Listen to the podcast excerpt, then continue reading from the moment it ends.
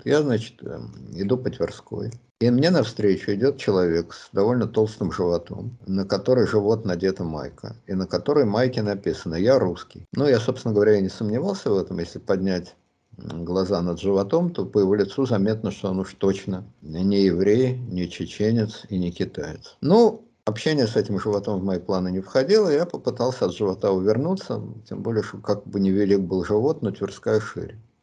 Ничего подобного, живот меня прижал. Но я ожидал, что вот сейчас я услышу про то, почем я продал Россию, и отдай деньги. Отдай хотя бы часть того, что, за что ты продал Россию. Я там собирался по карманам хлопать, сколько у меня осталось от последнего транша за продажу Родины. Нифига подобного. Я вас знаю. Я говорю, да что вы. Назвал меня по имени, все знаю, очень уважаю. Я говорю, ну спасибо вам большое.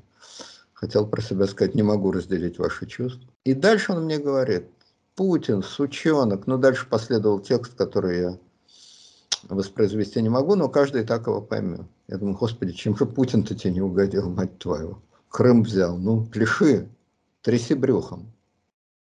Во,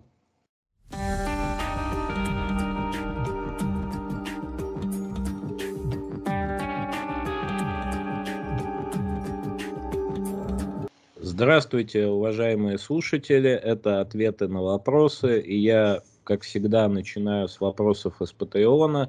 А, вопрос от пользователя Александр. Ибрагим, добрый день. Буду признателен за обсуждение следующего вопроса. Об умении нравиться. Как известно, чтобы добиться успеха практически в любой э, сфере, там, политика, бизнес, культура, нужно уметь нравиться людям, завязывать и поддерживать связи. Вопрос – на ваш взгляд, это умение может приобрести и развить себе каждый, или это исключительно врожденное качество, а, и если его нет, ничего убедительного не получится, сколько бы ни старался. Есть ли какие-то универсальные способы развивать в себе харизматические умения? Здравствуйте, Леонид Александрович, вот вам первый вопрос. Ну, добрый день. Ну, я думаю, что это общий ответ совершенно очевиден. Тут ответа никакого нет.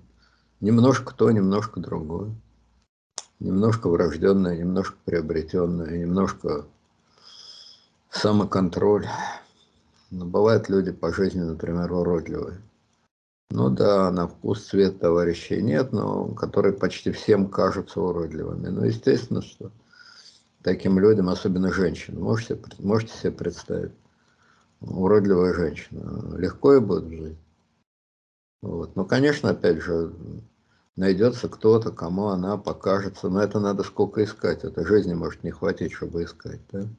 Ну, насчет уродливых женщин, достижения как бы косметологии современные, они, по-моему, э, ну, при желании, естественно, при средствах и возможностях позволяют преодолеть практически все проблемы. Ну, не знаю, может быть. Но уродство это же не, я имею в виду не то, что там 60, 90-60 на 90. Нет, конечно.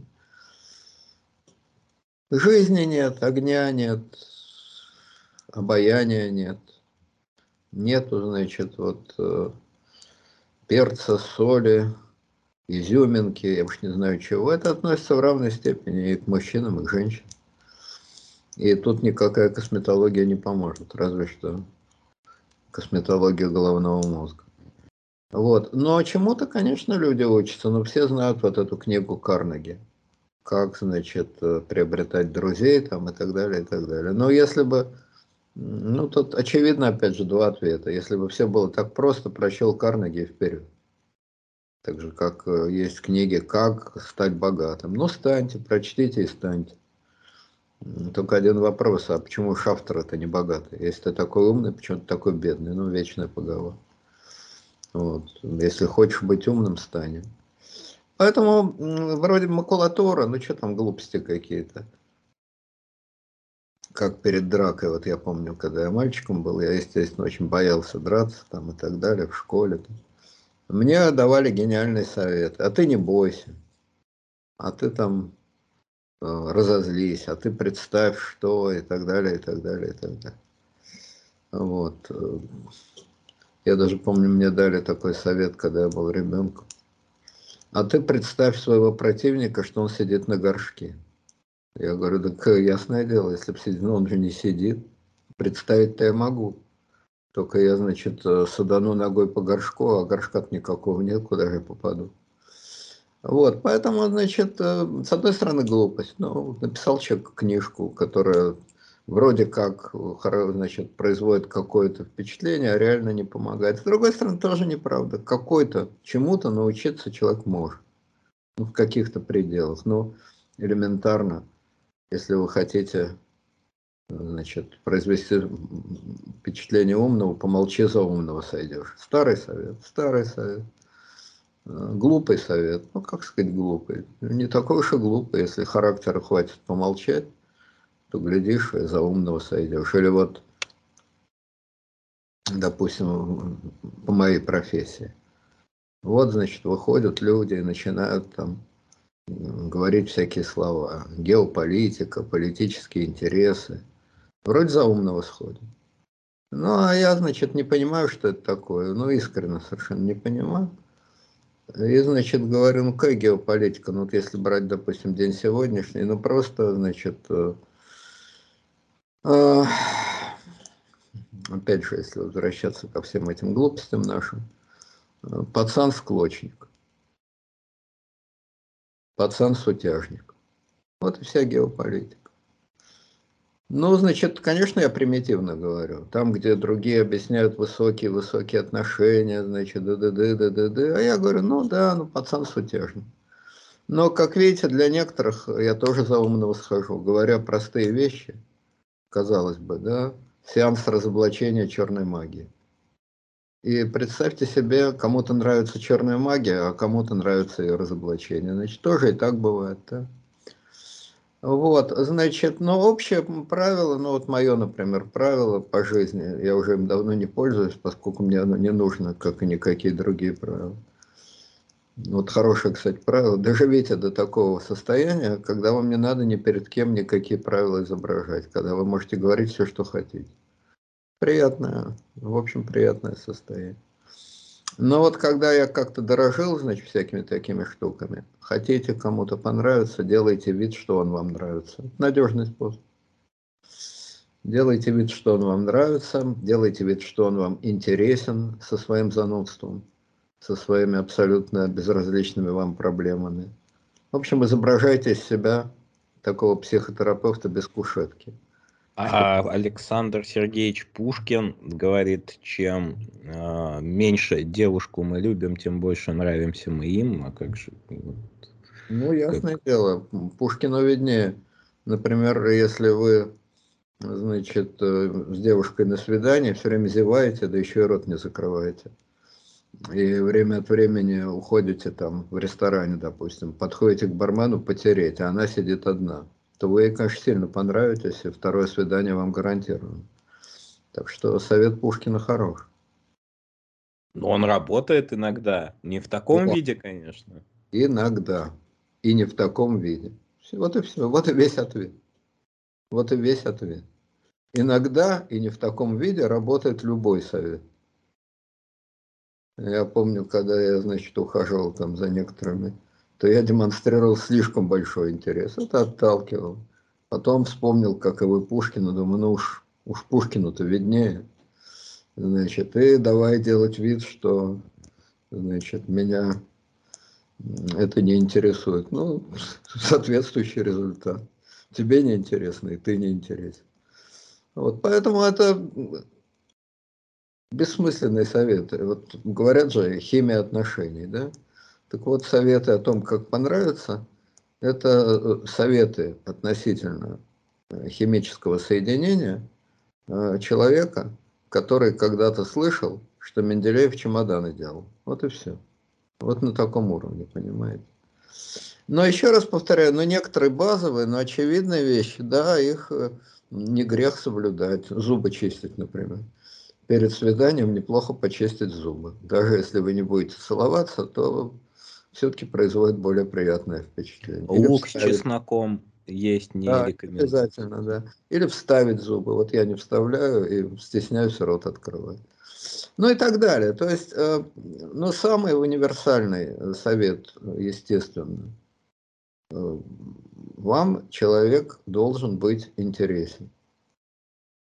Если, значит, он вам не интересен, то пытайтесь сделать вид, что он вам интересен. Обычно это плохо получается, если вы не какой-то выдающийся артист.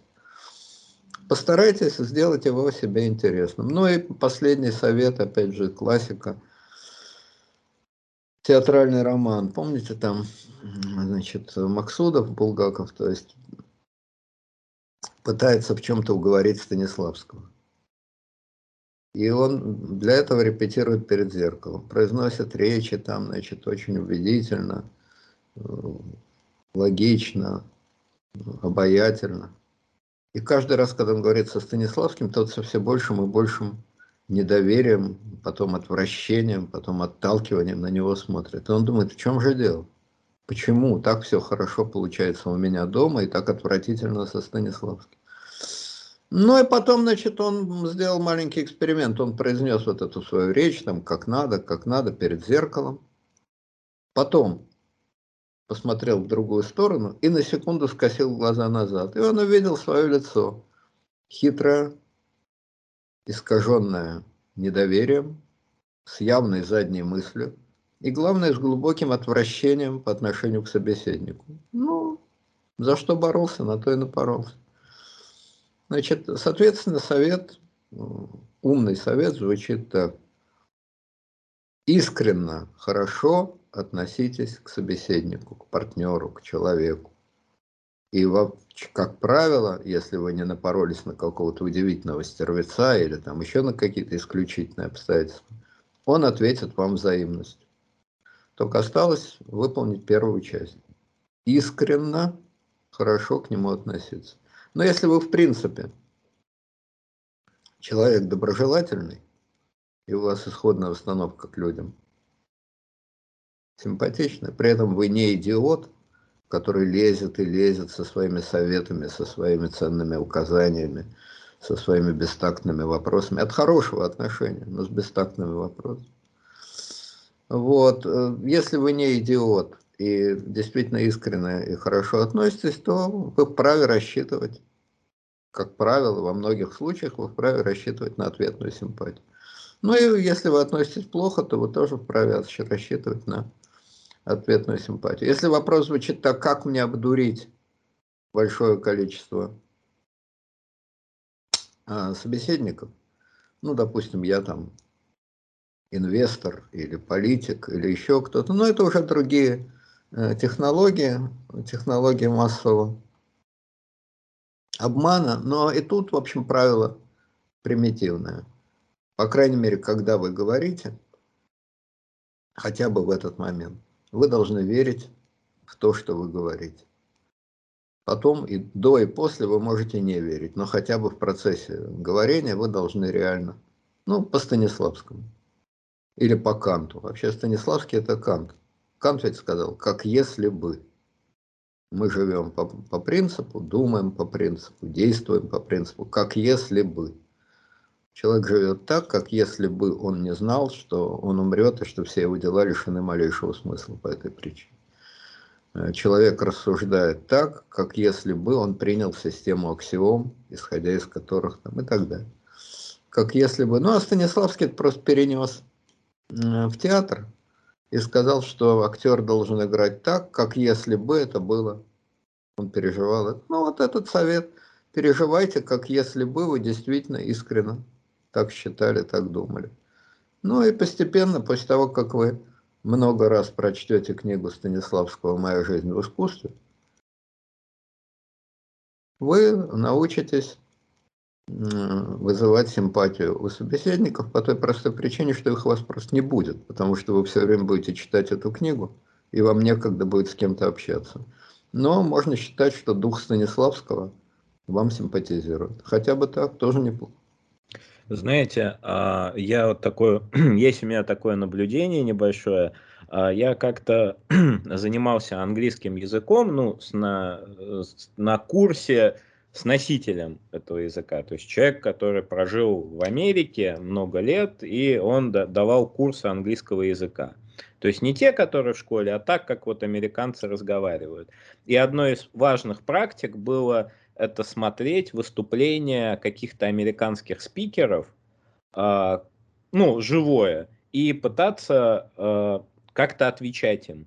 То есть, э, там, допустим, отсмотреть там 20-30 секунд и сформулировать быстро ответ, чтобы быстрее начать разговаривать.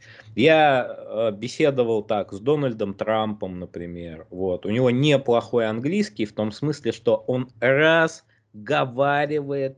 как бы вдалбливая э, свои слова. И это вот его такая вербальная техника, потому что он самые важные слова вот растягивает – и прям убеждает. В этом смысле талант у него есть. Но любопытен был другой спикер, такой есть бизнес-коуч Тони Робинс. И с ним была очень интересная история, когда он приезжал в Россию. Он приезжал в Россию и давал курсы, там, как стать успешным там и все такое от университета Синергия. И там 100 с чем-то тысяч, что ли, стоил билет, чтобы его послушать. И люди пришли, заплатили там 100 с чем-то тысяч, и он им сказал – ну, будьте трудолюбивыми, э, развивайтесь и поменьше как бы отдыхайте, побольше работайте. Ну, вот советы примерно такого порядка, что за 100 с чем-то там тысяч рублей за вечер вызвало у людей естественную фрустрацию. И в России он как бы не взлетел, хотя в Америке это самый такой, один из самых популярных бизнес-коучей.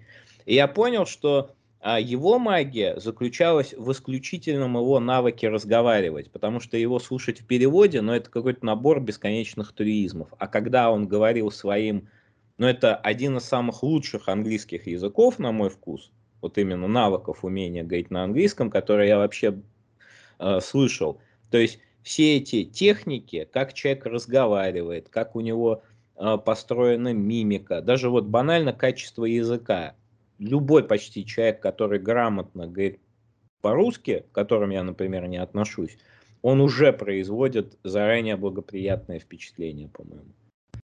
Ну, это тоже, знаете, как все на свете, так и не так.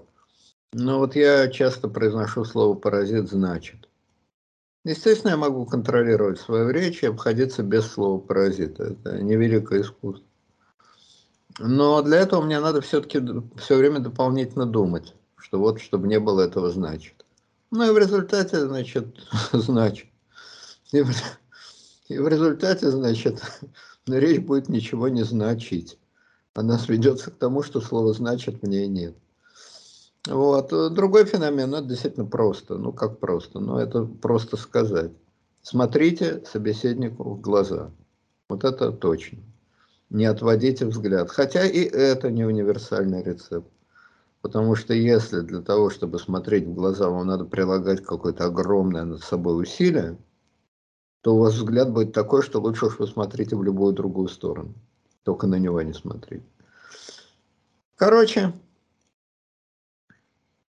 старайтесь по возможности не бояться людей. Это, мне кажется, универсальный рецепт, но более или менее универсальный. Хотя как это сделать застенчивым людям, не знаю. Старайтесь, тем не менее, не бояться. Чтобы не бояться, старайтесь понимать, что у каждого из них вот так. Своих проблем, трудностей, слабостей, которых вы не знаете, но их уж никак не меньше, чем у вас. Старайтесь не считать, что обычные люди против вас что-то имеют. Они действительно, как правило, абсолютно ничего против вас не имеют. Или на этой презумпции, правда, они мало что и за вас имеют, ну, в общем, старайтесь думать, что э, люди примерно такие, как вы, с такими же приблизительно установками. Но понимайте при этом, что они могут быть другими, и не э, пытайтесь, значит, полностью э, копировать, чтобы они вас полностью копировали или полностью копировать их. Ну, вот какие-то такие совершенно э, банальные вещи. А что касается, э, заплатили 100 тысяч – ну так э, это часто, знаете, вот если человек заплатил 100 тысяч, эффект Тома Сойера, то он потом будет говорить, да, это было такое, ну, неприятно считать себя идиотом, который просто выкинул эти деньги на мостовую. А многие так себя и посчитали. Ну вот, э, по одежке встречают. Если человек раскручен, распиарен и так далее, и так далее, то по одежке встречают. А по уму далеко не всегда провожают, потому что вытащить этот ум из одежки не так-то просто. И если на товаре ценник стоит какой-то офигительный, то это сразу внушает, это сразу внушает. Как в том анекдоте про двух, значит, новых русских, которые встречаются, один говорит, Вася, сколько твой галстук стоит? 300 долларов. Ну ты мудак. Через одну улицу такой же точно 700. Значит, вот это тоже один из феноменов продавать себя. Надо стараться цену по возможности завышать. Но тоже не до беспредела. Вот чувствовать это... Так что ответ прост. Ответа нет. Ну, пора нам уже ехать в тур. Я думаю, со 100 тысяч как раз за билет начнем. А, перейдем к следующему вопросу. Тут э, это вопрос коллективный. Вот мне очень много кто присылал эту новость. Э, она вышла уже позже, э, чем мы записали события недели от Даниэля Филина. В общем... Привет, знаю его, да. Салют. да. А, посол РФ в Швеции Виктор Татаринцев заявил, что России насрать на санкции Запада. Это прямая речь, а не я решил выругаться. А, извините за язык, но мы срали на санкции Запада. А вопрос о дипломатическом языке. Вообще, я всю жизнь полагал, что э, посол, дип, ну, посол это высокий дипломатический статус все-таки, что там очень жесткий такой набор требований именно корректности языка, к правильности формулировок и так далее. То есть, ну, дипломатия, она и строится на том, что это, по сути, наука очень высоких манер, как правило. А почему у нас это совершенно не так? Ну, видите, значит, э, дипломаты, европейские дипломаты, я не знаю, как обстояло дело в других странах, но европейские дипломаты, это, в общем, как и в других делах Европа тут тон задает, это до 20 века вообще были все сплошь титулованные аристократы. Других там в принципе не бывало. То есть это та самая чванливая сволочь, которая родилась с моноклями в глазу. А когда Россия а, Советский Союз начал осваивать э, дипломатические приемы, то э, советская дипломатия, которую представляли отнюдь не титулованные аристократы, но если не считать, там, допустим, Чечерина, который тоже титулованным не был, но был аристократом, ну и нескольких других, очень немногих. До Вышинского, наверное, можно считать советскую дипломатию более-менее корректной, потому что Вышинский задавал этот тон трибун ООН? Ну, советская дипломатия старалась, а, такая была установка, подражать а, западной дипломатии. Насколько это получалось, это другой вопрос, но старалась. Хотя одновременно у советской дипломатии была и противоположная функция, пропаганда. А, пропаганда антибуржуазная, антикапиталистическая. То есть посол Советского Союза был, с одной стороны, спецдипломат, с другой стороны комиссар, который приехал расшатывать ту страну, в которой он был послом. А, постепенно в советское время это изменилось. К концу Брежневской эпохи, насколько я понимаю, разнородные были дипломаты, послы во многих странах были а, секретари обкомов, которые свой обкомовский стиль просто переносили на дипломатические, значит, э, манеры. А рядовые сотрудники, ну не рядовые, но до там первого секретаря, или послы во второстепенных странах некоторых. Ну, в общем, по-разному. А бывали послы в первостепенных странах такого рода. Короче говоря, в СССР появилась своя аристократия. Выпускники МГИМО, которые лучше говорили по-английски, чем англичане.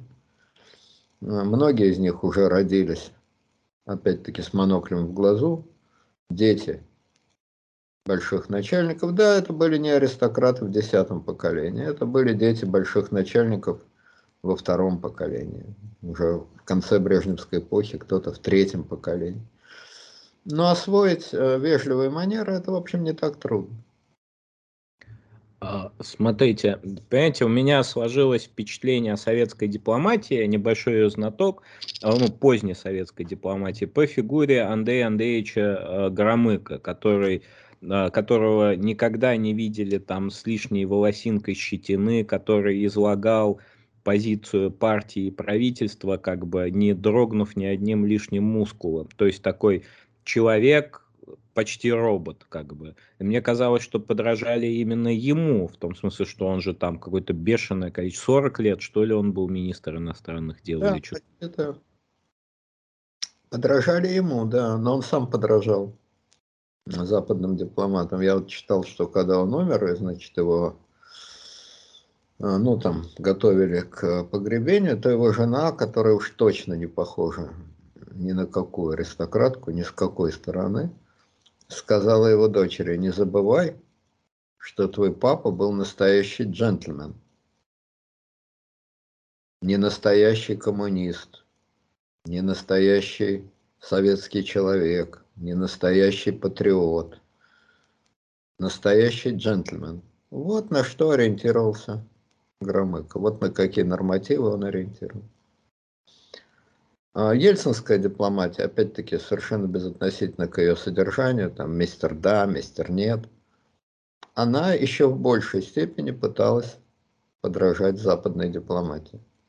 Мы, мы в смысле Россия, входили в западный клуб.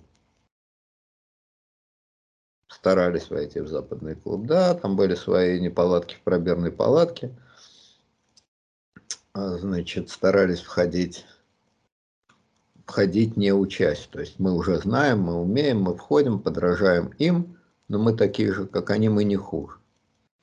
Путинская дипломатия за последние 20 там, лет проделала длинный путь от ельцинской дипломатии к дипломатии Баскова переулка. Путин э, всячески демонстрирует, я уже только что это говорил, еще раз повторю, стиль э, пацана с квалыги, пацана э, сутяжника, пацана-крючкотвор.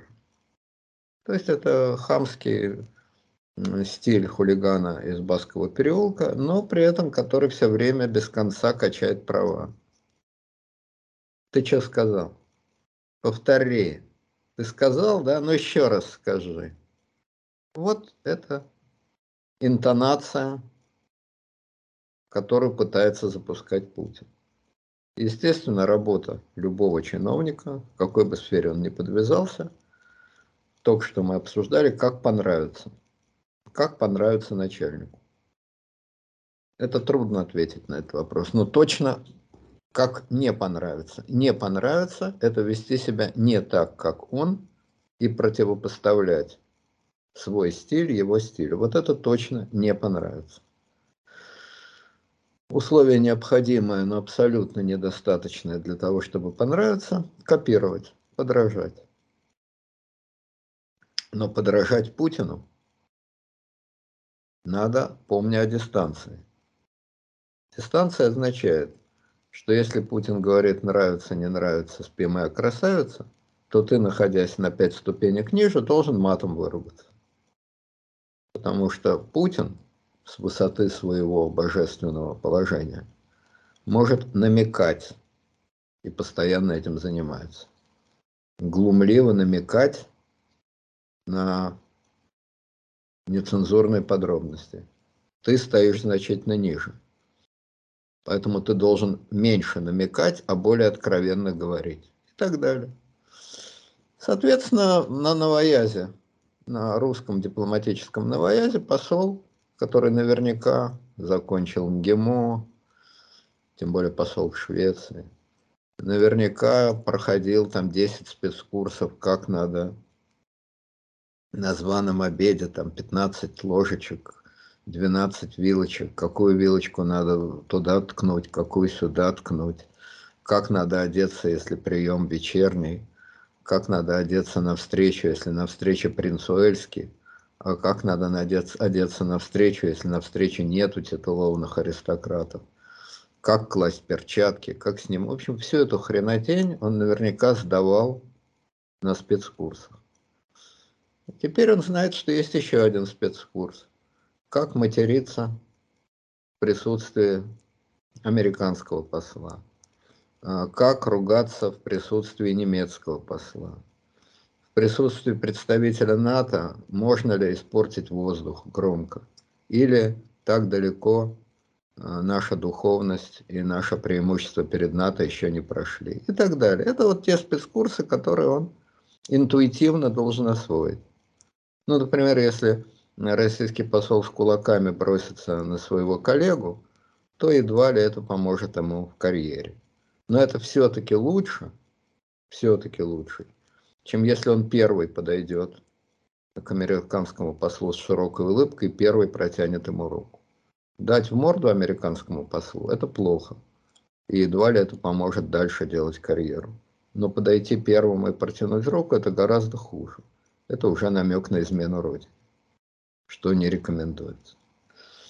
Ведь э, вся, все наше вставание с колен, которым только мы и заняты последние 20 лет, все вставание в колен, э, с колен э, заключается в прогрессирующем маразматическом хамстве – ну, хамство понятно, а почему маразматическое? Ну, потому что его нечем, за базар ответить нечем. Это хамство в чистом виде. Хамство суи генерис, так сказать. Хамство без денежного покрытия. Вот э, Путин свою мюнхенскую речь произнес 15 лет назад. За 15 лет какие практические результаты от этой речи? У России появились союзники? Нет, они у России не появились у России улучшились, улучшилась репутация в какой-нибудь стране? Нет, такой страны нет. В тех, в тех странах, где была хорошая репутация, она стала просто дороже. Но мы платим Белоруссии там денег, наверное, в два или три раза больше. Соответственно, репутация просто оплачивается щедрее. Вот и все. А, улучшилось место России в каких-то а, рейтингах с 2007 года. Нет, не улучшилось. Ну и так далее. Но при этом э, Путин все время поднимает ставки. Вот это довольно странная история, когда, значит, старуха все время требует от золотой рыбки все большего и большего, при том, что и предыдущий результат тоже не достигнут. Ну, на международной арене не достигнут. Внутри страны, понятно, любой результат достижим. А вот на международной арене не желаю быть боярыней, желаю быть царицей. Но ты не стал на международной арене царицей. Единственное, чего ты добился, что твой образ как великого и ужасного охотно раскручивают западные СМИ. Изо всех сил. Чем дальше, тем больше. Это правда. Твой личный образ великого и ужасного становится все больше и все ужаснее в глазах западного обывателя. Больше ты не достиг ничего. Но ты удваиваешь ставку. Хоть ты и не стал царицей по реальному влиянию, ну, реальному дипломатическому влиянию, по количеству людей, которые, стран, которые голосуют за предложенные тобой резолюции, по количеству союзников, по, ну, я не знаю, по проценту а, в мировой торговле оружием, очень важный для России критерий. Вот доля России в мировой торговле оружием, она не меняется долгие годы. Скорее сокращается, нежели увеличивается. Но если сокращается, то незначительно, но, безусловно, не увеличивается. Вот, значит, но тем не менее, ты все время повышаешь ставки. Вот сейчас мы присутствуем при последнем э, номере, значит, не желаю быть вольной царицей, а желаю быть владычицей морской и чтобы НАТО служило у меня на посылках в самом буквальном, буквальнейшем значении слова, и более того, чтобы НАТО юридически оформило отношения со мной, как мои подчиненные. Они не смеют принимать решения без моей визы. Это абсолютно точное классическое переложение сказки о рыбаке рыбке. А но поскольку достижение этих результатов в реальности невозможно, то они достигаются путем прогрессирующей грубости. Чем более по-хамски ты разговариваешь с партнерами, тем больше ты демонстрируешь себе им и всему миру свое перед ними преимущество. Ну, в самом деле, если вот э, на банкет э, приходит э, пьяный человек, толкает стул, кому-то салатом там заехал, громко выругался, а банкет, ну, каких-то там не крутых пацанов или бывших крутых пацанов, а обычных средней паршивости менеджеров. Ну, естественно, они будут сжаться, отодвигаться, отступать, и он будет чувствовать свое преимущество. Но монетизировать это преимущество невозможно. В компанию они его не возьмут, эм, реальных уступок они ему не сделают, там, денег они ему не дадут, они будут просто сжаться. Они будут сжаться, испуганно на него смотреть, ухмыляться между собой, перемигиваться и ждать, когда придет э, охранник и выкинет его. Но если охранника нет, ну, соответственно, разговора нет. Вот, а российский дипломат должен изображать этот стиль. Этот стиль э, пацана э, с понтами и крючками. Причем это многим, я думаю, дипломатам дается непросто, нелегко. Ну вот я читал, э, был такой царский наместник э, в Туркменистане, по-моему, генерал Миллер, если я не ошибаюсь. После революции, ну, он был старый уже человек, естественно, дворянин, генерал, Свицкий, по-моему, генерал. А после революции возник совет – он не знал, что это такое, что это за организация такая, нигде таких нет, но совет и совет. И вот к нему, значит, зачастили представители совета, солдаты, которые требовали совершенно невозможных вещей, при этом плевали на ковер и бросали на ковер окурки. А ковер в резиденции э, царского э, значит, резидента был, естественно, текинский, антикварный, дорогой и так далее. И сначала так вот пишут, не знаю, правда, нет. Сначала Миллер прям вздрагивал, когда очередной окурок летел на его бесценный ковер. А потом он понял, что с этими людьми надо как-то находить общий язык. И он стал, сам пытался сплевывать на ковер. Но получалось у него это плохо, тем более, что он все время плевал, глядя, как бы не попасть на какую-то важную часть ковра. И сплевывал, как говорится, не туда, мимо. Ну вот я думаю, что многие наши дипломаты, они в таком положении – у них тоже калькулятор работает.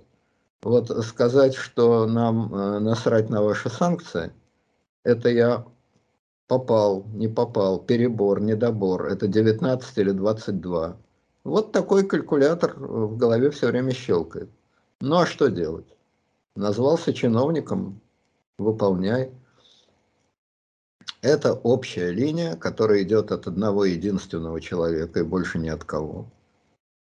Отчасти он подбирает себе соответствующее окружение, а отчасти он заставляет людей, которые к его окружению никак не относятся, подражать этой общей линии, встраиваться в систему. Поэтому, ну вот и все. Если сейчас вот это великое стояние на реке Угре, вот сейчас мы присутствуем при великом стоянии на реке Угре, правильно? С одной стороны Украина и НАТО, с другой стороны Россия. Если это великое стояние ничем не кончится, это будет огромное э, моральное поражение э, Путина. Я думаю, что это будет такой, был бы для него примерно такой же моральный надлом, как для э, Орды.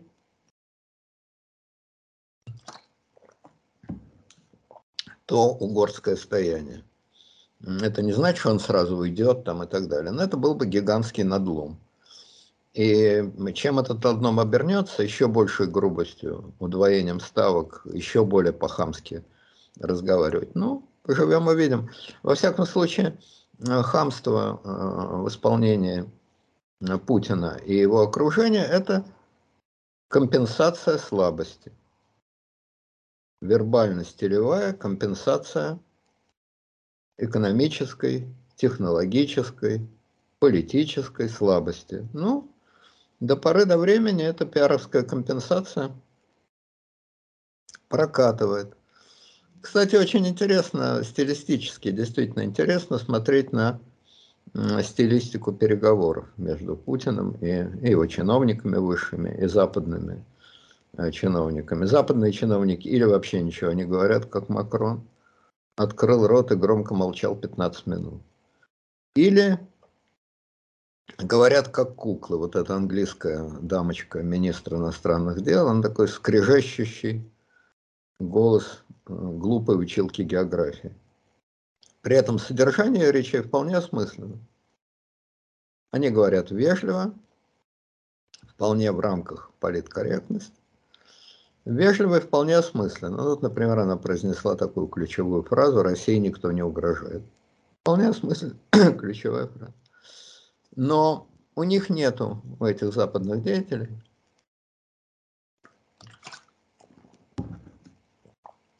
ни харизмы никакой абсолютно неумение говорить просто, ясно, э, неумение срезать собеседника, ничего этого у них нет. Они просто как заведенные повторяют свои мантры. А путинский стиль – это стиль вкрадчивой урлы. Такая уркаганская вкрадчивость. Вежливо говорит, с издевательской улыбкой – и время от времени вставляет в свою речь чисто конкретно уркаганские намеки. Намек на матерную частушку, намек э, еще там на какие-то оскорбления собеседника. Настоящая блатная вкрадчивость. Ну, подойди, пацан, подойди. Ну, что ты, что зассал? Подойди, поговорим. Ты чё? Чё стал? Долго стоять будем? Подойди, поговорим. Вот, это абсолютно два разных, два мира, два шапира. Опять-таки, к вопросу о том, кому что нравится. Людям, я думаю, в России, во всяком случае, безусловно, нравится живой путинский стиль. Большинству, естественно. Нравится Начать. ли а? Вначале, вначале нравился.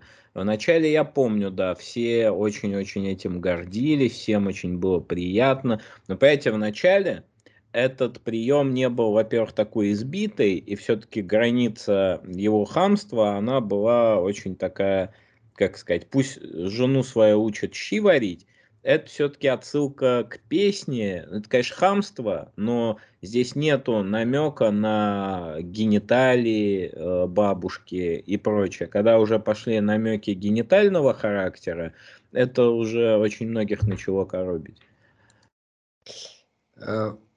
Блатной э, пацанский стиль очень хорош при одном условии, при одном единственном, главном и единственном условии, когда за ним стоит сила. Ну, естественно, моральная сила. Но моральная сила, не подпертая никаким действием, когда за базар чувствует, что человек или немедленно ответит за базар, или может ответить за базар. И тогда эта сила вызывает преклонение, уважение, страх. А страх и уважение в случае блатной лексики это синонимы.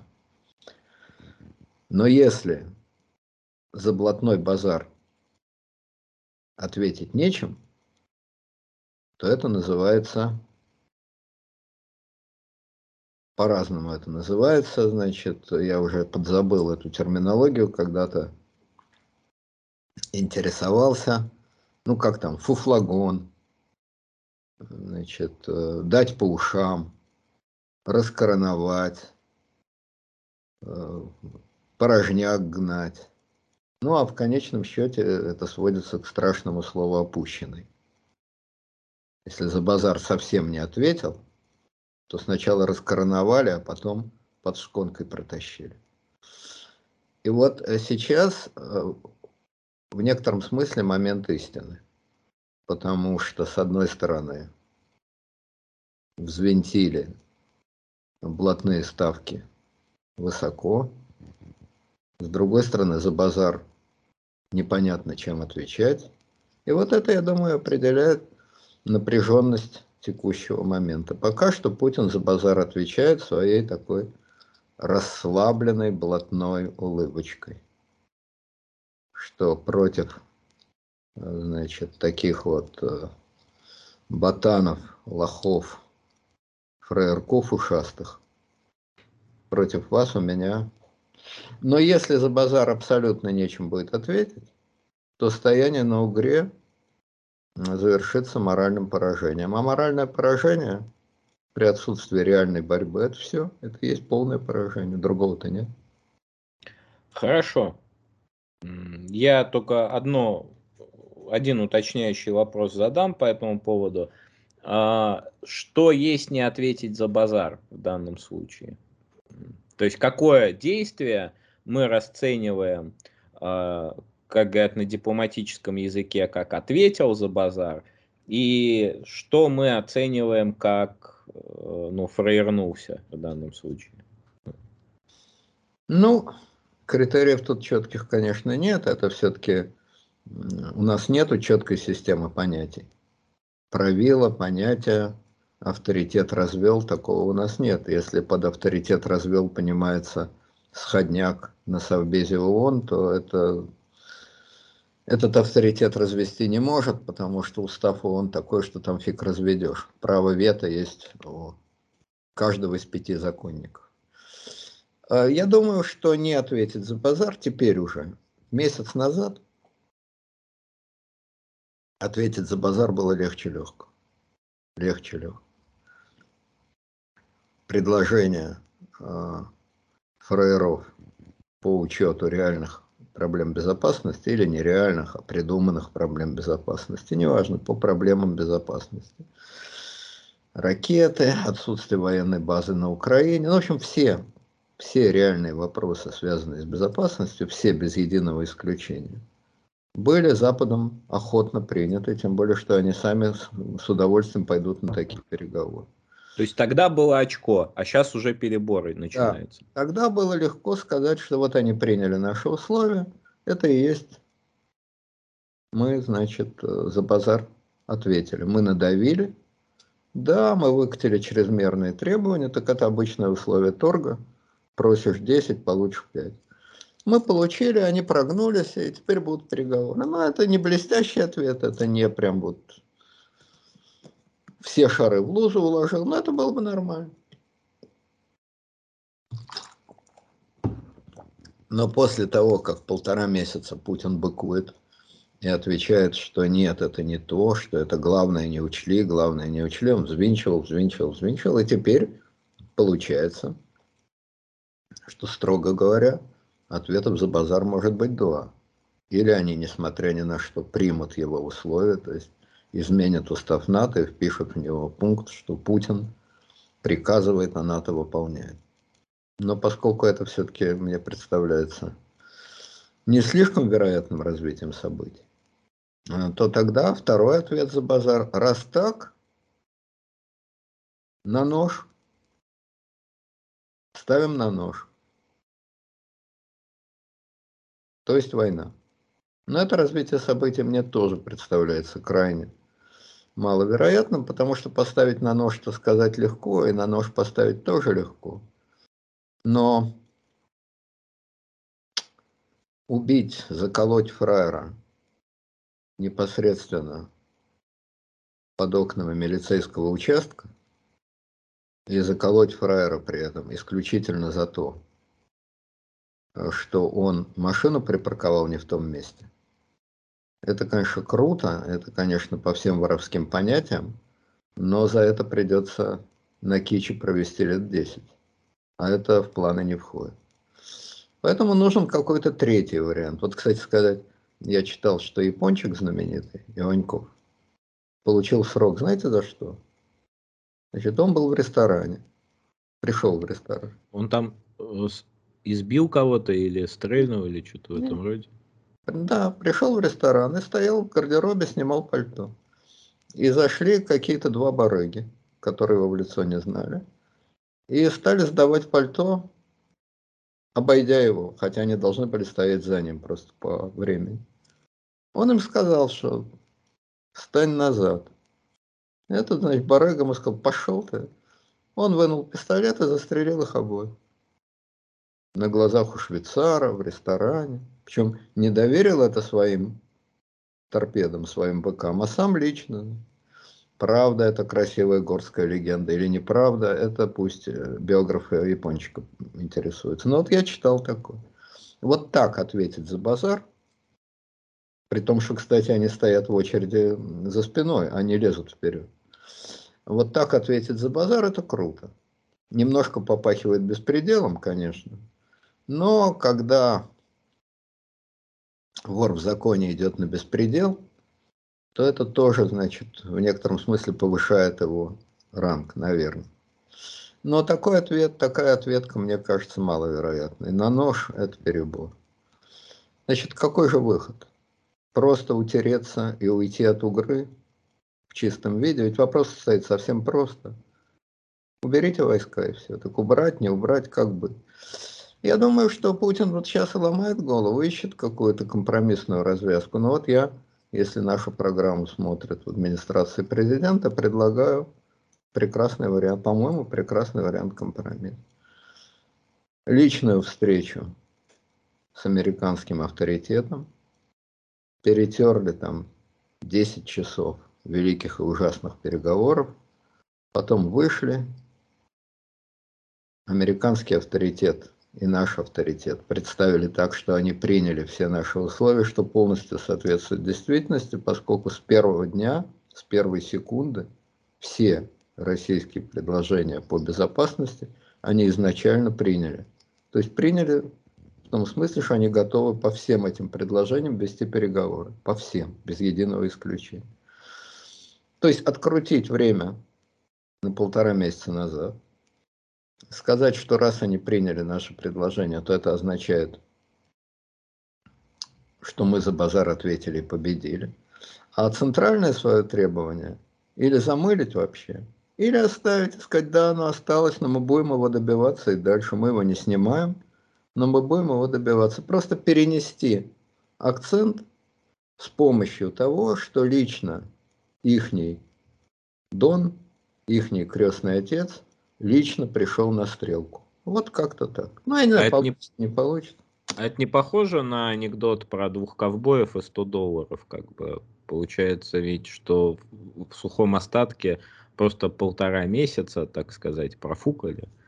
Да, но поскольку сказать это особенно некому, а Кедми с мужественным лицом и играя на лбу крутыми желваками, как настоящий Рихард Зорги, скажут, что я же говорил, что Запад будет растоптан, втоптан в грязь, что эти трусы, эти шестерки. И тут же, значит, хор э, полковников Коротченко взвоет, Соловьев махнет дирижерской палочкой, и хор полковников Коротченко взвоет.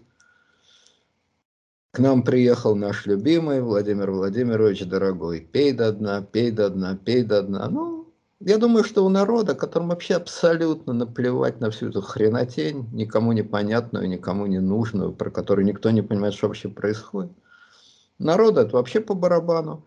Но, но, вот это вот но действительно. Но в окружении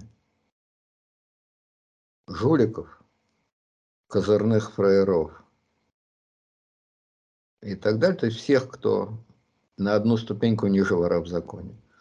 В окружении жуликов и козырных фраеров а, наш лыжанулся, фуфло прогнал. И от этого ощущения отмазаться будет невозможно. Хорошо. А, перейдем к следующему вопросу. А, Леонид Александрович Ибрагим, вы согласны, что очень здорово, когда наш президент, вопрос от Ярослава Пасько, а, вы согласны, что очень здорово, когда наш президент, и это может быть примером для любого политика в мире, по уровню интеллекта приблизился к уровню среднего обычного человека. Ну, например, там, сантехника ЖЭКа. Что может быть лучше, чем э, то, что Ленин называл кухарка, управляющая государством? Да, это демократия, я только не понимаю, при чем тут наш президент, если вы считаете, что Макрон, Байден, Джонсон или любой другой Шульц по своему интеллекту по своему образованию, по своему происхождению выше среднего уровня в своей стране, то я с вами не согласен категорически. Это спорно. Где-то выше, где-то э, также. Ну, например, понимаете, они же все равно ну, не оставили свои дурацкие аристократические замашки. Если посмотреть там на бэкграунд Эммануэля Макрона, то он очень образованный человек. Другое дело, что, может быть, он не очень харизматичный деятель, но э, уровень образования у него явно выше, чем там, ну, он, в общем, не из Баскова переулка. Владимира Владимировича с образованием, я так понимаю, есть некоторые трудности. Это какие же? Юридический факультет Ленинградского государственного университета имени Жданова. Чем вам не подходит? Нет, знаете, в моем дипломе тоже там написано, что я такой весь распрекрасный, но юрист, э, как бы, который, э, ну, юрист просто не может говорить те вещи, которые говорит Владимир Владимирович. И я это слышал от очень многих юристов, что, ну, это просто называется как бы профнепригодность. Чисто вот если не рассматривать, что это говорит президент, что это говорит юрист. Вот за такое как бы ну, гонят то, что называется э, тряпками. Ну, это относится, я думаю, к любым большим начальникам. Почти все большие начальники говорят такие вещи, которые, если ляпнут их подчиненные, то это будет их последняя фраза. Большому начальнику может. Нет, я думаю, что Путин абсолютно типичен. В этом смысле у него лучшее в стране образование, но лучше только МГУ. Ну, МГУ, ЛГУ, Ленинградский университет примерно в одну цену.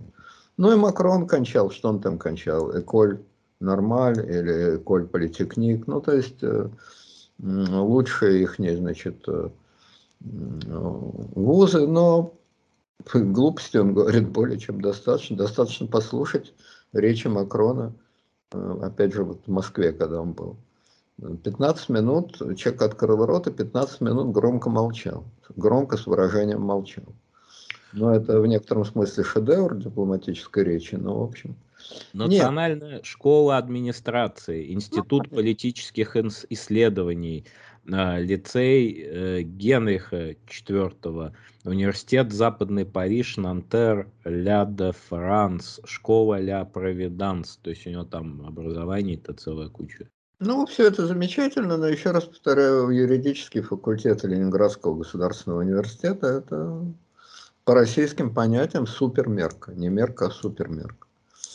Вот, поэтому я думаю, что э, большинство политиков сейчас вот действительно э, чванливой сволочи, которая родилась с моноклями в глазу, э, практически не осталось, только в больном воображении Путина. А так реально их нет. Ну вот последняя чванливая сволочь, это был, пожалуй, Кэмерон в Англии. Вот он действительно был аристократ-аристократыч, реально родился с моноклем в глазу, это все правда. Но это редчайшее исключение. Это редчайшее исключение. А, более того, а, чванливая сволочь в лице Трампа уж чего-чего а моноклями не блистает. Не знаю, какое у него там образование, но манера вести себя и словарь и лексикон, это как раз...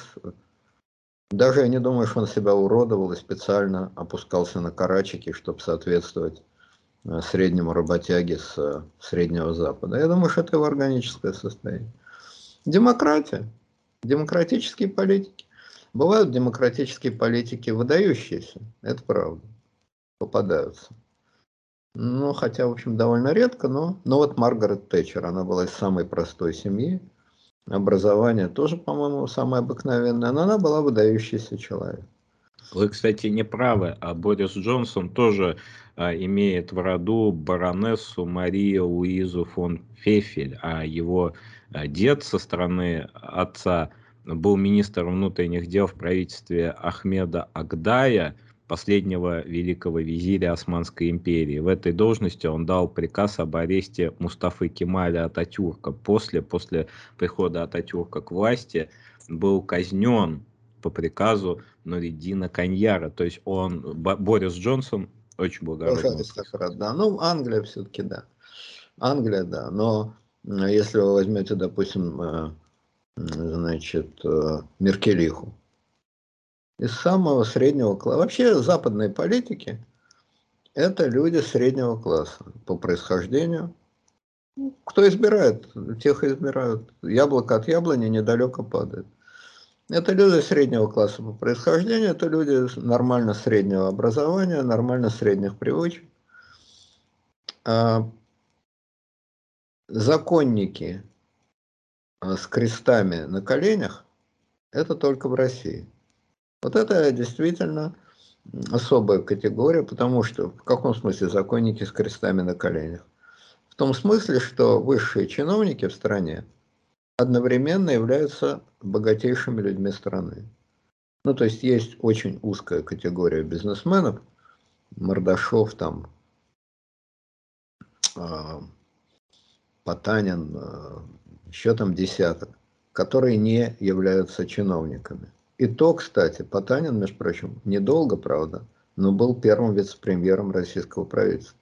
Во время приватизации, да. Да, как он придумал тогда залоговые аукционы, и он, значит, осуществлял это дело. Ну вот, допустим, Мордашов, Прохоров, э, ну еще там пару десятков можно назвать, которые не чиновники, это правда. Но массовый класс мультимиллионеров и начинающих миллиардеров в России – это чиновники высшей категории у них и официальные доходы по декларациям какие-то запредельные, невиданные, неслыханные, э, и реальные. Э, есть среди них, по-видимому, просто миллиардеры, вот Шувалов, например, бывший, правда, вице-премьер. Вот, ну, короче говоря, слияние собственности и власти в таком самом простом, наглядном, буквальном значении слова, это скорее преиму... особенность России – западной публичной политики и американские публичные политики, это high middle class. А в смысле своих личных э, особенностей, образования, лексикон, словарь, взгляды и так далее, и так далее, я думаю, это действительно представители очень близкие, во всем мире очень близкие к широкой массе населения. Просто в каждой стране своя масса широкая. Да? Другое дело, другое дело, что любой а, политик, а особенно любой номенклатурщик, представитель глубинного государства, у него есть одно качество, которого нету у большинства обычных людей. Это качество патологическая любовь к власти. Потому что если у вас нет любви к власти, преклонения перед властью, жажды власти – потребности во власти и так далее, и так далее, вы большую карьеру э, в номенклатуре и в публичной политике не сделаете. Власть, административная власть, это главное, э, чему поклоняются, это Бог. Это идол. Это символ. Это вот та каменюка, на которую они молятся.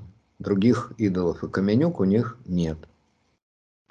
Ну, у высших чиновников. Среднему чиновнику вообще все по барабану. Получает огромные незаслуженное жалование, гигантские социальные гарантии и ничего не делает.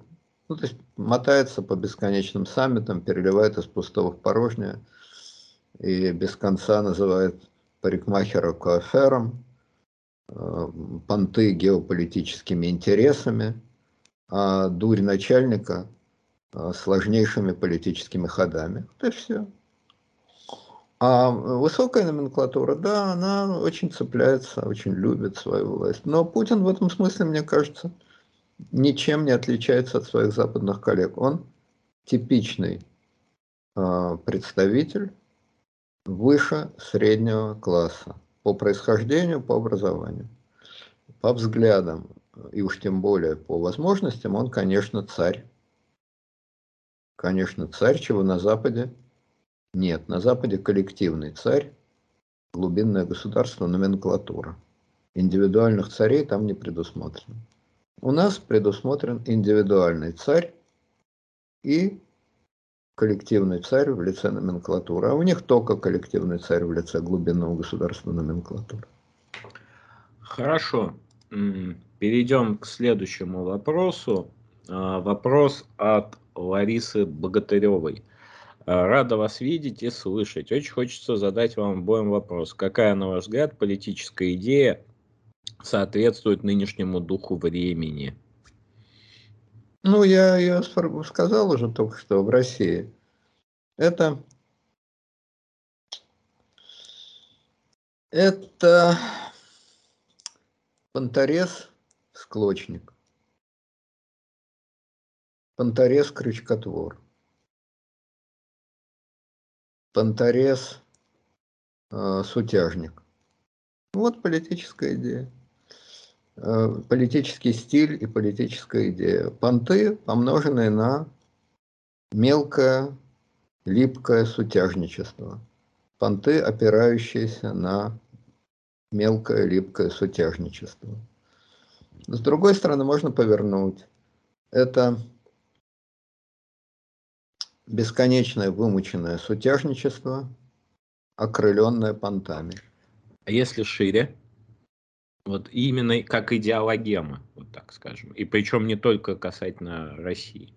Ну, идеологемы разные, значит, в разных странах, по-моему. Идеологема официальная российская, но она общеизвестна. Э, кутиш с маслом. Показанный Западу. Башмак Хрущева, кутиш с маслом. Отсель класть мы станем на шведа, не в рифму, не в рифму. Но извините, пушкинские времена прошли, как нам объяснил посол в Швеции. Пушкинские э, ямбы и хореи нынче не в моде. Поэтому, извините, чем богаты, тем и рады. Отсель класть мы будем на шведа, прямо ему в голову. Это безудержное хвостовство, непристойная лесть, нарциссизм, и мегаломания не только личные, но и возведенные в ранг общенациональной идеологии. Хвостовство, лесть самому себе и совершенно неадекватная мегаломания. Это вот э, то, что называется национальная идея, как я понимаю, в России. Но она восходит к XIX веку, она традиционно, просто она, есть разница между царским селом и Басковым переулком. Но а... идея-то не народная, понимаете, вот в чем-то и а дело. Что, что... народная идея? Ну да, вот такая, э, как бы, понимаете, я бы не стал бы ставить знак равенства не то чтобы, наверное, между вот государственной идеологией и народными чаяниями, а даже дурью одного конкретного человека и государственного аппарата. То есть государственный аппарат, может быть, это не воспринимает даже на ура. Мы просто не знаем, потому что там социология, там социология в курилках МИДа.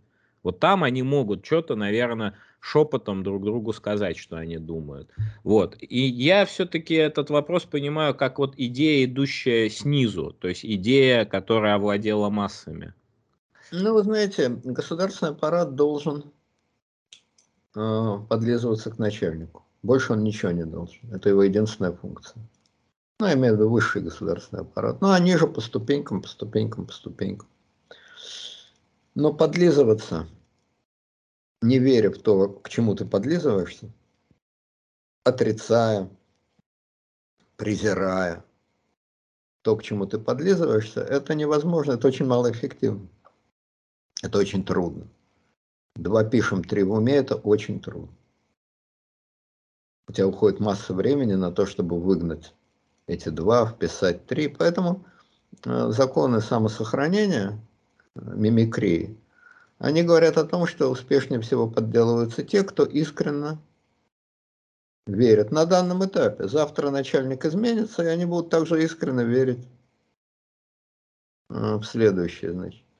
Вот, поэтому я бы сказал, что идеология э, начальства в широком смысле, чиновничество, номенклатура, она примерно такая же, но в менее Э, с меньшими личными особенностями, допустим, меньше, значит, бреда сутяжничества.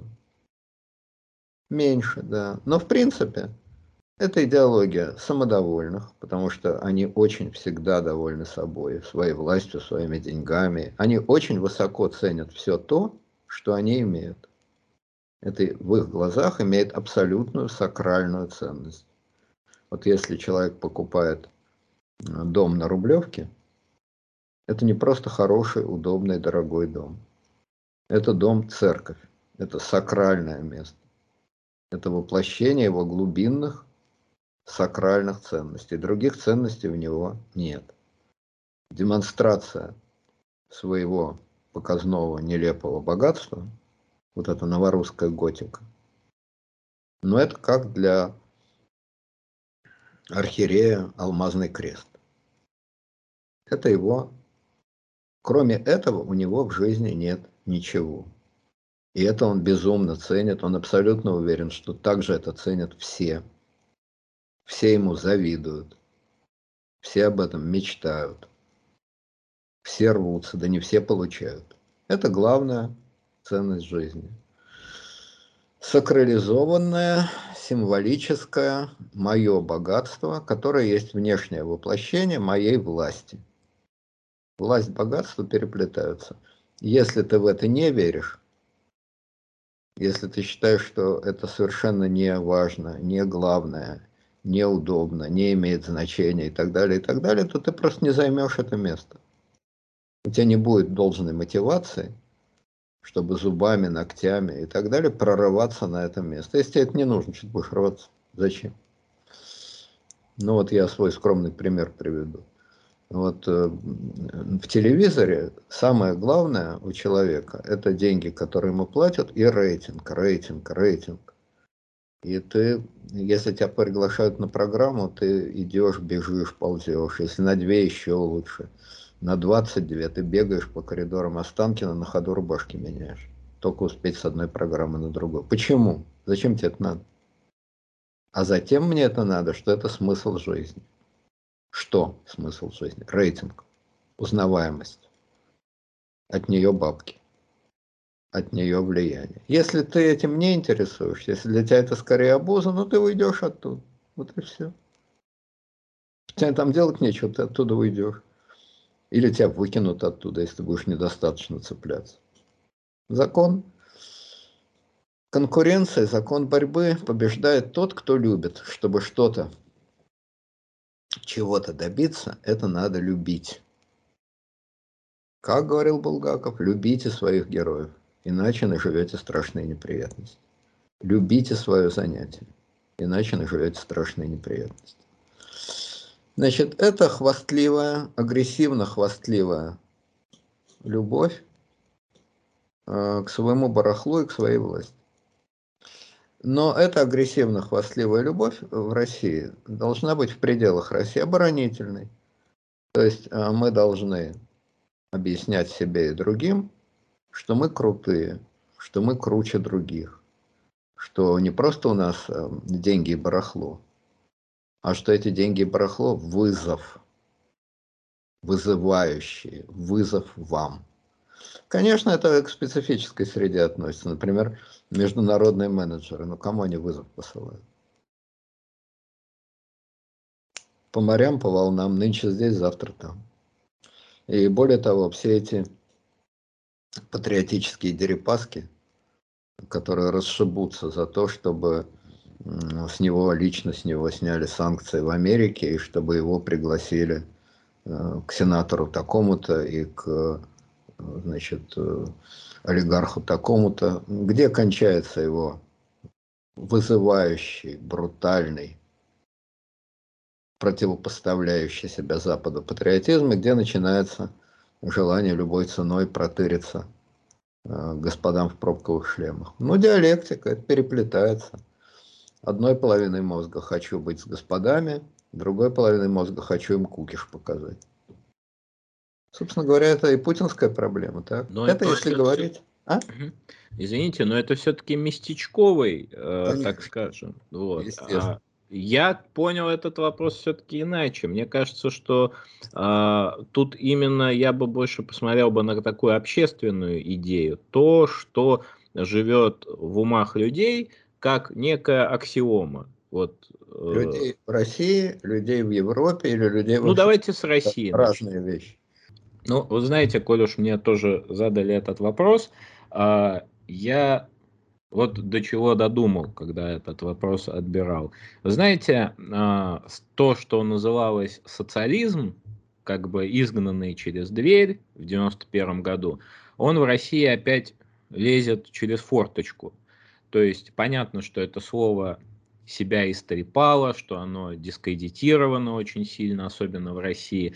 Но э, вот этот главный фундамент идеи отказа от частной собственности, он как-то постепенно, вот идея такой общественной собственности, она реинкарнировалась э, в виде собственности права пользования. Ну, вот такой простой пример. Сейчас постепенно, там, например, автосалоны переходят к тому, что они не продают машины, а говорят, ну, возьмите у нас машину на год, заплатите сумму, катайтесь год, верните. То есть, вроде как она у вас не в собственности, но вы пользуетесь. И это обусловлено и теми благами, характером тех благ, которые сейчас появляются. То есть характер тех благ, которые сейчас появляются, состоит в том, что они быстро устаревают. Соответственно, владение ими – это не владение алмазами и золотом, это владение чем-то, что себя быстро исчерпает. Если говорить о еще более простых примерах, ну вот наш с вами YouTube-канал, который мы вместе ведем. Ведь если вдуматься, то мы свою собственность, то, что мы вот тут записываем вместе, как бы э, передаем какой-то крупной корпорации, которая у себя э, этот контент размещает. То есть мы практически отчуждаем свою частную собственность в пользу глобального большого владельца этой собственности. А, если говорить уже о простых бытовых вещах социальных, то само собой разумеющиеся являются все те догматы, того, что социальное государство, там, здравоохранение и так далее, и так далее. Вот я бы хотел рассмотреть этот вопрос с преломления, вот таким преломлением, так скажем. Ну, то, о чем вы говорите, это, как мне кажется, идеология э, потребительского общества эпохи перехода к Э, глобально виртуальному миру.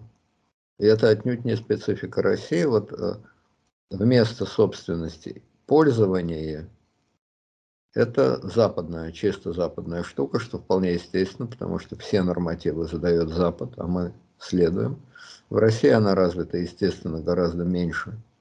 Психологически она гораздо меньше принята, чем на Западе. На Западе в России гораздо сильнее все-таки желание старой доброй собственности, но мы с этим тоже отстаем. Вот как у нас политика там 19 века, геополитика, территория и так далее, так и желание собственности, оно тоже отстало. Ну, правда, не настолько, но отстало. На Западе это действительно имеет место. Читайте пророка нашего времени, Маркса 21 века, господина Шваба, вот он описывает все это. Прекрасный новый мир, новая нормальность. Это и есть коммунизм, где никому ничего не принадлежит, само понятие принадлежит бессмысленно, все принадлежит всем, значит, э, а не, не свободное состояние каждого, есть условия несвободы всех. Это вот новый, новый коммунизм или там электронный концлагерь или все, что хотите. Да, мне кажется, если отойти уже от наших, значит, если говорить о России, то Россия страна гораздо более традиционная, гораздо более консервативная, чем Запад. И Путин имел, ну не Путин, любой российский лидер, имел шанс создать мировой бренд мировой консервативный бренд. В каком смысле? В том смысле, что на Западе огромное количество людей, может быть, большая часть людей, не приемлет, с трудом приемлет, отторгает. Их иммунитет отторгает вакцины нового прекрасного мира. Их вакцинируют этим новым прекрасным миром, где действительно другое понимание семьи, где другое понимание собственности, где другое понимание государства. Вот точно по Энгельсу. Происхождение семьи, частной собственности и государства. Другое понимание семьи. Вот откуда на Западе выражение родитель номер один, родитель номер два. Это не издевка, это не шутка, это не э, РТР, это не Скобеева, это правда. Почему? Потому что если разрешены гей-браки, то как вы среди двух мужчин или двух женщин определите, кто папа, кто мама? Соответственно, родитель номер один, родитель номер два. Это малая часть, это частность, это очень узкий процент. Правильно. Но для того, чтобы их не дискриминировать и не выводить двойной счет, достаточно логично перенести такое понимание на все семьи, потому что если один ребенок пишет там, или ему пишут, папа такой-то, мама такая-то, а другой пишет родитель номер один такой-то, родитель номер два такой-то, то это, естественно, рождает неравенство, рождает комплексы и так далее. Поскольку установка на то, чтобы уважать меньшинство, уважать слабых, то вполне естественно переносить. Тут только важно небольшое уточнение, потому что я после того, как был такой шквал критики вот по адресу этого примера, я просто уточнил, да, действительно кое-где в документах это э, используется.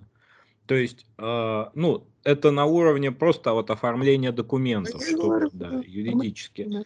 Вот. А то, что ту картину, которую рисует канал РТР, в том, что запрещено ребенку маму называть мамой. Но если у ребенка мама, как он хочет, так он и будет ее называть. А, да, с точки зрения оформления документов, может быть, это действительно ну, разумно в том смысле, что ну, там тер, термины мать и отец, они, наверное, внутри семьи э, совершенно легитимны, но на уровне документов можно как-то и более формалистски подойти. Ну, конечно, разумно.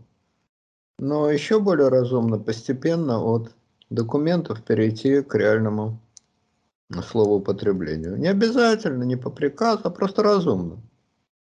Но если разумно оформлять документы, родитель номер один, родитель номер два – то вполне естественно, что постепенно становится разумно употреблять это и в обыденной речи. Вот, ну, короче говоря, это просто пример. Это просто пример, таких примеров много. И вот этот мир, вот этим миром э, западное общество активно вакцинирует, а у них иммунитет, он сопротивляется. Значительной части людей иммунитет, они сопротивляются. Но сказать это в условиях свободы слова нельзя, потому что свобода слова устроена так, что свобода для всех, кроме врагов свободы. Те, кто выступают против политкорректности, те, кто пытаются унижать или ограничивать меньшинство, они враги свободы. А для врагов свободы свободы слова, естественно, нет. Короче говоря, действие равно противодействию в результате технологической информационной революции, равной которой в истории человечества не было. Впрочем, любая новая революция на то она революция, что равной ей не было. До появления пара не было такой революции. До появления книгопечатания не было такой революции. До появления там э, электричества не было, ну и так далее. Вот сейчас новая революция. Огромная технологическая информационная революция она вызывает сопротивление. И вот Россия имела бы шанс выступать в качестве мирового оплота консервативной мысли и этой революции противостоять. Но здесь есть два «но». Первое «но» в России некому это делать, потому что э, конкретный Баклан и конкретный брат 2, брат 1 ничему противостоять не может. Просто не в состоянии. У него для этого инструмента нет. Противостоялка не выросла. Он может стебаться, он может, значит, махать там кулаками, но противостоять, то есть дать контр идею, он не в состоянии. Это первое. А, ну, и просто некому ее дать. Ну, а второе заключается в том, что а, жадность, суетливость и желание сорвать побыстрее результат, они вообще убивают любую возможность строить контрадиалогию. Короче говоря, в качестве мирового центра не фулюганство, не бакланство и не мировой распальцовки, а в качестве центра мирового консерватизма Россия абсолютно не тянет ни в каком смысле, тем более, что российская номенклатура в действительности является неотъемлемой частью мировой номенклатуры. Ну, просто не самой привилегированной частью, не самой сильной частью, но частью мировой номенклатуры. А знаете, тут э, российская, может быть, номенклатура сама того не хотя, она наоборот идет в этом тренде, в том смысле, что... Но, понимаете, только в России ведь есть слово «государство». Ну, в том смысле, что государство это граждане, государство это то, все, пятое, десятое, такое безразмерное, всеобъемлющее слово. Но вот э, в других языках, ну, европейских языках, такого подхода нет. И получается, что сами того не хотя, как бы мы вернулись к такой государственной собственности, то есть Роснефть, Газпром там и прочее, и прочее, и прочее. То есть мы просто от, тоже, по сути, занялись этим отчуждением собственности, но только в пользу уже более понятного нам конструкта под названием государство. Да. А на Западе просто государство все больше и больше становится собственностью этих корпораций. Вот и все. В сущности, это две дороги в одну сторону. У нас э, корпорации являются собственностью государства, а государственники являются собственниками корпораций. На Западе идет обратный процесс. Государство становится собственностью корпорации. А, ну, собственностью, опять же, вот в новом понимании собственности, когда она не в карман не положишь, так сказать. Короче говоря, значит, идея а, трансформации семьи, частной собственности и государства – это главенствующая идея нашего времени. Ее могут называть новая нормальность, постковидный мир, такой термин я тоже уже слышу. А, прекрасный новый мир из романа Хаксли. Медицинское государство. Я думал, что я этот термин придумал, оказывается, нет, не я его придумал. Вот. Некоторые даже говорят с некоторым уточнением. Психиатрическое государство. Но это, конечно, не более чем оценка. Вот, такой переход имеет место, а официальным знаменем этого перехода является э, политкорректность. Ну, так ведь когда в Советском Союзе строили, значит, э, тоталитарное государство, официальным знаменем тоже был интернационализм, там, марксизм и так далее. Знамен это дело такое. Вот. Реально, значит, это вот создание нового электронно-номенклатурного государства с совершенно новыми пониманиями вот всех базовых ценностей. Кстати, я думаю, что это очень, э, во-первых, это неизбежно. Никуда от этого люди не денутся. С технологиями спорить бесполезно плевать против ветра занятие бессмысленное. Но означает ли это действительно тот самый электронный концлагерь там, и прочие тоталитарные прелести, которые нам рисуют из 1984 года? Я думаю, что, конечно, нет. Любая утопия – это всего лишь литературное упражнение. Я думаю, что постепенно появится очень важная вещь, о которой, к сожалению, я нигде не читал, но я думаю, что просто это моя, моя необразованность а именно обратная связь между электронным гражданином и электронным государством. Ну, грубо говоря, а, новый прозрачный мир дает все возможности следить на любом этапе за человеком внешне, внутренне, внутренне, то есть за его там э, биологическими, физиологическими процессами не знаю, как насчет э, психических процессов, это все-таки из области фантастики, но и внешнее его поведение, перемещение его тела. И внутренние процессы, они открыты, или завтра будут открыты для электронного слежения, правильно? Но это же в обе стороны работает. О. Понимаете, если мы заводим ключевую дискуссию о профсоюзах, то в принципе у общества тоже существует возможность как бы транспонировать государство таким образом, что оно ему будет видно так же, как государство будет виден человек. Да. Ну, общество это нечто малопонятное, а вот отдельный человек, да. Отдельный человек, да. Вот как будет налажена эта обратная связь между отдельным человеком и электронным государством, это вот, я думаю, наиболее важный вопрос перехода от существующей модели демократии, государства и так далее к новой электронной модели. Но опять же, вот аналогия. Когда появились э, мобильные телефоны, радары, средства слежения, это же резко увеличило возможность полиции следить за преступником или тем, кого они называют преступником, правильно? Но точно так же это увеличило возможности преступников следить за полицией с помощью тех же самых радаров, подключения, рации, рации, что я болтаю, радаров, рации, естественно, подключения к полицейской волне и так далее, и так далее. То есть действие равно противодействию. И сейчас вот те, кто говорят про электронный концлагерь и про новый тоталитаризм, они абсолютизируют одну сторону процесса.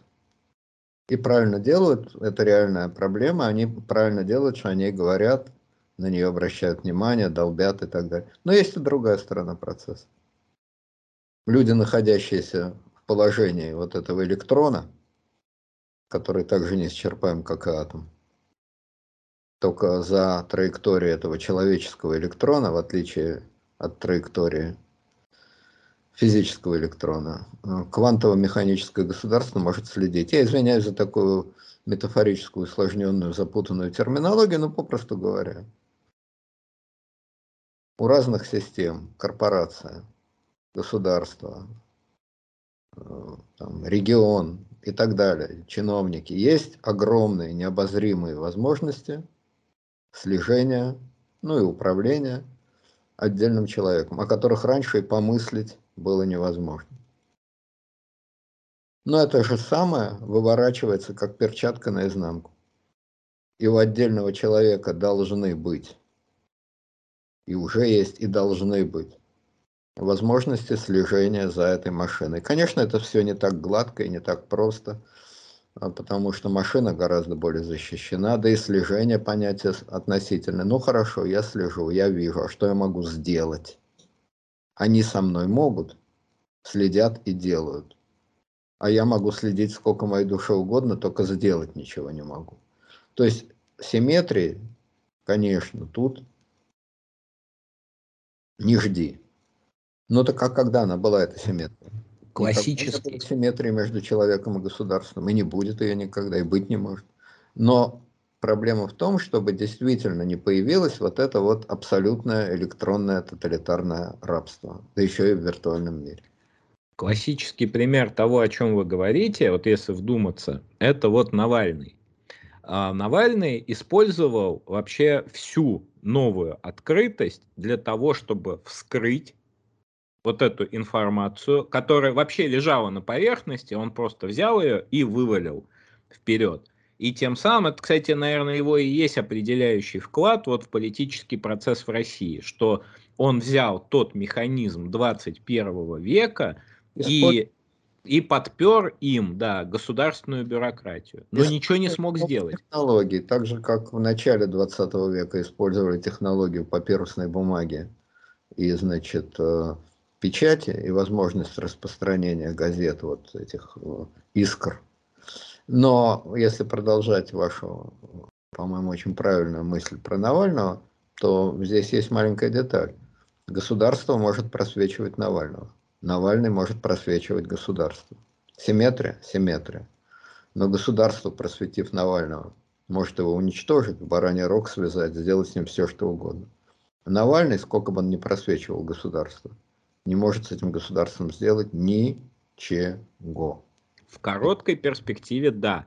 Но очень сложно отрицать, что легитимность вот действующего государства он очень сильно шатнул. И если государство в отношении одного человека не может его доубить, так скажем, то он может взять из партии государственной бюрократии, вот просто взять партию государственной бюрократии и превратить ее в слоган «партия жуликов и воров».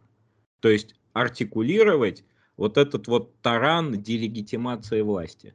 Это верно. Короче говоря, я бы сказал так, что перспектива общественного развития, как мне кажется, заключается в развитии и усилении вот этой обратной связи. Прямой и обратной связи в этом новом электронном мире, в котором, еще раз говорю, во всем мире происходит инфляция и девальвация основных понятий. Точнее, изменения семьи, частной собственности и государства. Этот э, треугольник, Фридрих Энгельс, этот треугольник сильно меняется.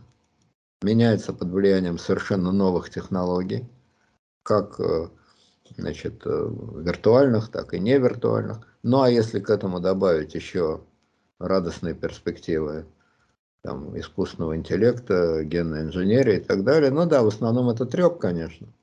Я про эту самую генную инженерию слышал с 1970 года.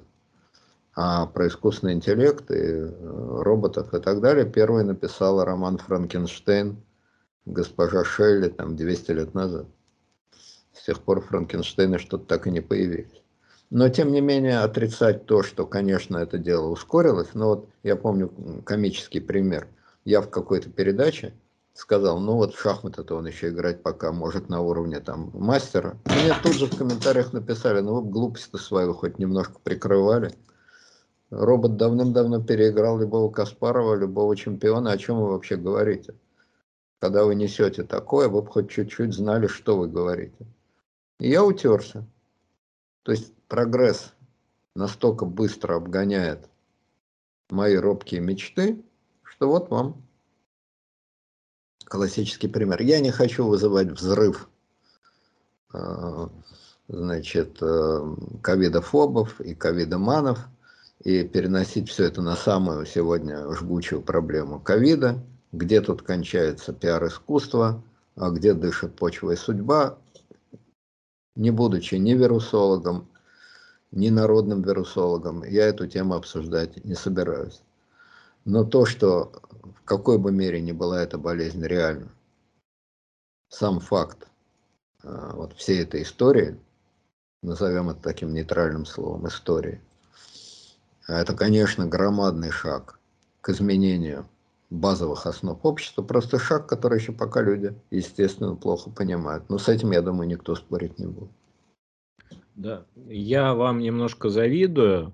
А, дело в том, что, знаете, меня это очень всегда удивляло, что вы а, можете, вы, у вас уникальная возможность у вашего поколения, прожив при а, одном социализме, социализме дефицитном, посмотреть на вот это начало зарождения этого социализма профицитного, то есть от такой э, казенно по-тупому декларируемой идеи к, реализ... к началу, робкому началу реализации этой идеи снизу. Причем, что удивительно, что поскольку я э, родился где-то между вот одной эпохой и началом другой эпохи, мне это может быть лучше видней. Но когда я это говорю людям старшего поколения, они смотрят на меня и говорят, ты что, белины объелся? Так что ж тут общего? Вообще нет ничего общего, а общего очень много. Вообще, с точки зрения отношений собственности, ну, почти все, конечно. И там номенклатура, и тут номенклатура. И там номенклатура, которая распоряжается, так сказать, отчужденной собственностью. И здесь номенклатура, которая распоряжается этой собственностью. И так далее, и так далее. Ну да, рыночная конкуренция включилась, рыночные отношения. Но вот когда автомобили берут э, в аренду, это как называется, лизинг, что ли? Нет, каршеринг. Но Карш... каршеринг – это короткая аренда. То есть есть две услуги, как минимум. Каршеринг, он как устроен? Я иду по улице, мне резко приспичило там сесть в автомобиль и поехать. Такси я ехать не хочу. Я открываю приложение, хоп, там автомобиль на соседней улице. Я сел, доехал на нем до другой улицы, ушел, забыл про него. А есть долгая аренда. Это да, действительно похоже на лизинг. То есть я прихожу в автосалон и говорю, дайте мне новый Мерседес, но ездить я на нем буду год. Вот. Ну вот, э, я не знаю, кто, какой нынешний э, Николай Ленин написал статью «Каршеринг, двоеточие, великий почин», но это, конечно, великий почин. И в чем-то вот это было бы интересно сравнить великий почин э, первого субботника, о котором, я надеюсь, мы скоро расскажем, и великий почин каршеринга. Есть тут общее, но это нормально, опять-таки, великий почин Гегеля по спирали, по спирали, по спирали в никуда. Это, так сказать, это и есть великий почин. Но, в общем, возвращаясь к идее. Ну, какая особая идея в России? Ну, это потребительское общество эпохи перехода от э, консервативных э, к постмодернистским, что ли, уж не знаю, как сказать, ценностям. Вот, собственно говоря, и вся великая идея. Ну, чтобы людям спалось слаще, ну, им подсыпают вот эти травки, там, борьба с, с кем-то, не пойми за что. Ну, в общем, футбол этот. Ну, по полю бегают в потных майках, там, Шойгу, Путин, Соловьев и бьют, собственно говоря, бьют они в никуда, ворот противника нет. Ну, просто лупят по мячу, и мяча-то нет, ну, мах... ногами машут. Это тоже такой великий почин. Футбол без ворот, без мяча, без противника, но увлекательно. Но увлекательно. Ну, вот. Хорошо, перейдем к следующему вопросу. Вопрос от пользовательницы Александра С. Чем от, вдруг откуда ни возьмись появился генерал Ивашов. Не могли бы вы пояснить, что это было и зачем? Я тут почитал биографию, я, если честно, изумился этому человеку. То есть с 1976 года служил в центральном аппарате Минобороны, был начальником секретариата Минобороны, а, маршалов Советского Союза Дмитрия Федоровича Устинова и Сергея Леонидовича Соколова. А, участвовал его рота в 1968 году в составе советского воинского контингента вошла в Чехословакию. А, ну и так далее, и так далее. То есть это не совсем такой генерал, про которого говорят грудь в крестах, голова в кустах, как бы. Это реально ну, большой деятель военный. И тут вдруг откуда ни возьмись, он подверг э, резкой критике от политику Владимира Путина в отношении Украины. Ну, я, во-первых, я думаю, что это опять-таки ковид последствия. Говорят, что он влияет на центральную нервную систему. Я думаю, что это один из симптомов. Я Ивашова несколько раз видел. Впечатление на меня производил идиота, искреннего, а, глубоко искреннего, такого, значит, идиота-конспиролога, полусумасшедшего. Значит, немножко он был похож на генерала Рохлина, который таким уж идиотом не был, но был, несомненно, глубоко искренним и тоже конспирологом. А общее между ними, вот э, Ивашовым, там, Рохлиным и так далее, это, конечно, действительно, да, и Гиркин, кстати, может относиться к этой категории. Это искренние люди, э, которые не э, врут за деньги, не пытаются сделать карьеру, а которые имеют какие-то свои взгляды, убеждения, которые они выкладывают. Критерий тут очень прост. Те, кто врут за деньги, они всегда врут вместе с начальством.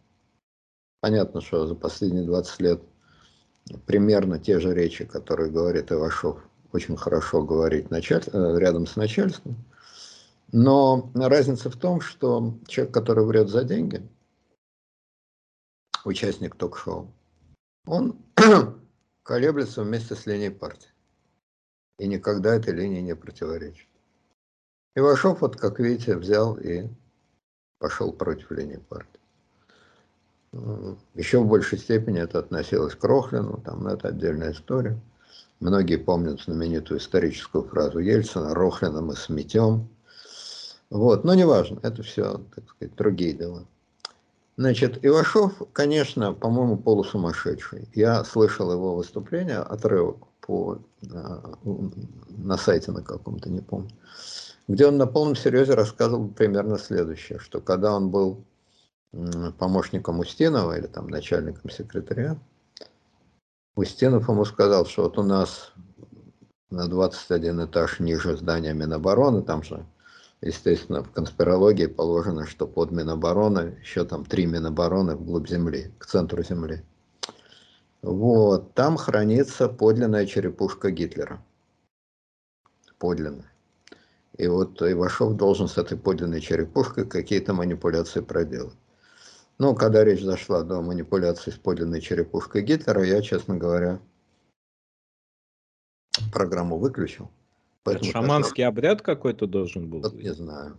Хотел ли э, Устинов пить из этой, выдолбить там и пить из нее, как вот согласно конспирологии э, обществу память Троцкий пил э, кровь из черепа Николая II. Там, я, не, честно а говоря, это может, как в «Мастере и Маргарите», если вы помните, там э, застрелили барона Майгеля, и, по-моему, Маргариту вроде напоили из э, его черепа, что-то вот такое там было. Ну, это отнюдь не Булгаков придумал. Это в массе тайных обществ, вот всякая такая, значит, бредятина широко принята, а в обществе память из черепа Николая II пил э, Троцкий, а наверное, в обществе каких-нибудь радикальных коммунистов из черепа, там, Желябова пил Николай II. Ну, в общем, не знаю, кто из чего черепа чего пил. Но когда, значит, эм, э, генерал Вашов на пару с Устиновым стали перебрасываться черепом Гитлера, подлинным черепом Гитлера, то есть есть фальшивый череп Гитлера, а есть подлинный череп Гитлера. Как-то с меня хватило, я, значит, отключился от этой содержательной передачи. Вот. Был я на какой-то передаче рядом с ним, когда он рассказывал о планах НАТО захватить Россию, там, ну и так далее. Так. В общем, абсолютно ничего, абсолютно ничего оригинального я от него, отродясь, не слышал и не предполагал услышать. Все то же самое. Враги, Рокфеллеры, Ротшильды, англичанка гадят, череп Гитлера, э, о Сталине милом, родном и любимом, Устинов, который, значит, спасал, э, Горбачев, который предавал, Ельцин, который пропивал, и в результате пропил череп Гитлера, пил, пил из него и пропил до такой степени, что от черепа Гитлера ни черта не осталось. Сдал в ломбард, да? Видимо, да. Когда на последнюю чекушку не хватило, послал Коржакова в ближний ломбард, тот заложил там и вот, короче говоря, абсолютно ничего, кроме дальнейшего углубления по конспирологической спирали, непосредственно в палату буйных я от Ивашова не ждал. Значит, прочел текст Ивашова, под которым мог бы подписаться, ну, там, Лев Пономарев, Шендерович и масса других. Вот я бы не мог. Почему не мог бы? Потому что Ивашов в этом тексте исходит из того, что Россия непременно напад... хочет напасть Путин хочет напасть и непременно нападет на Украину. Поскольку я не считал и не считаю, что Путин чего-то такого хочет и куда-то такое нападет, то разделить э, заботы и тревоги э, генерала Ивашова, Виктора Шендеровича и глубоко уважаемого мной без всякой иронии э, профессора Льва Александровича Пономарева я не могу. У них своя компания, у меня свои соображения. Компании у меня нет, но соображения есть. Вот, такое абсолютно, значит, без конспирологии. Более того, там генерал Ивашов прямо объясняет, что Америка и не думает провоцировать Украину, напасть на Россию. Вообще, ну, то есть полный разворот кругом, все кругом. Разворот на 180 градусов. Почему это с ним произошло, я, естественно, гадать никак не могу. Не лично про Ивашова, а про других людей могу сказать. Это был 2013, 2014 год. Я, значит, эм, иду по Тверской. И мне навстречу идет человек с довольно толстым животом, на который живот надета майка, и на которой майке написано «Я русский». Ну, я, собственно говоря, и не сомневался в этом. Если поднять глаза над животом, то по его лицу заметно, что он уж точно не еврей, не чеченец и не китаец. Ну, Общение с этим животом в мои планы не входило, я попытался от живота увернуться, тем более, что как бы невелик был живот, но Тверская шире. Ничего подобного, живот меня прижал. Но я ожидал, что вот сейчас я услышу про то, почем я продал Россию, и отдай деньги. Отдай хотя бы часть того, за что ты продал Россию. Я там собирался по карманам хлопать, сколько у меня осталось от последнего транша за продажу Родины. Нифига подобного. Я вас знаю. Я говорю, да что вы.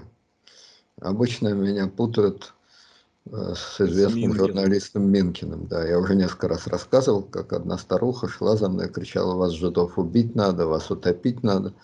Я не знал, куда от нее деться, но когда она крикнула, тебя, сволочь, Минкин, убить надо, я был готов ее обнять, расцеловать и сказать, руку, товарищ. Ну, вот, значит, я думаю, опять меня, значит, с Минкиным спутали. В очередной раз я получил за его творчество. Ничего подобного. Ничего подобного. Назвал меня по имени, все знаю, очень уважаю. Я говорю, ну спасибо вам большое. Хотел про себя сказать, не могу разделить ваши чувства.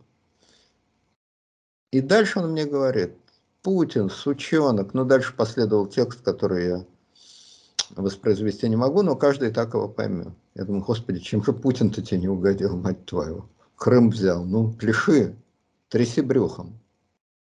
Во. Это сволочь. Ради, думаю, ну сейчас ради Рокфеллеров Ротшильда.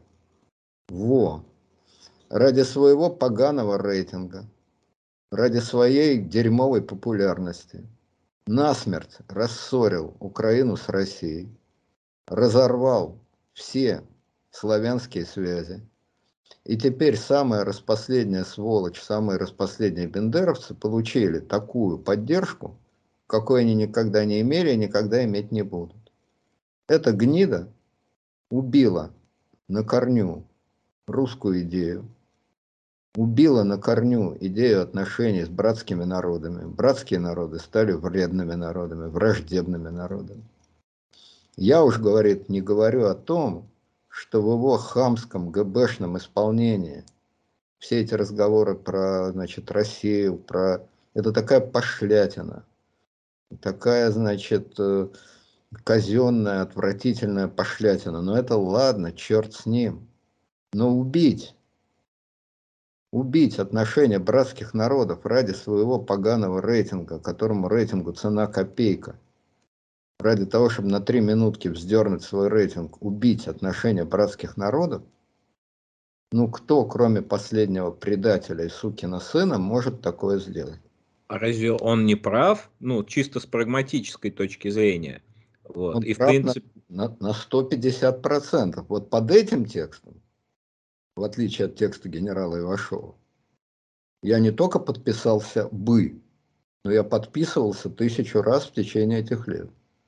Это именно то, что я и тысячи других людей, это та очевидная. Вы тоже русский националист?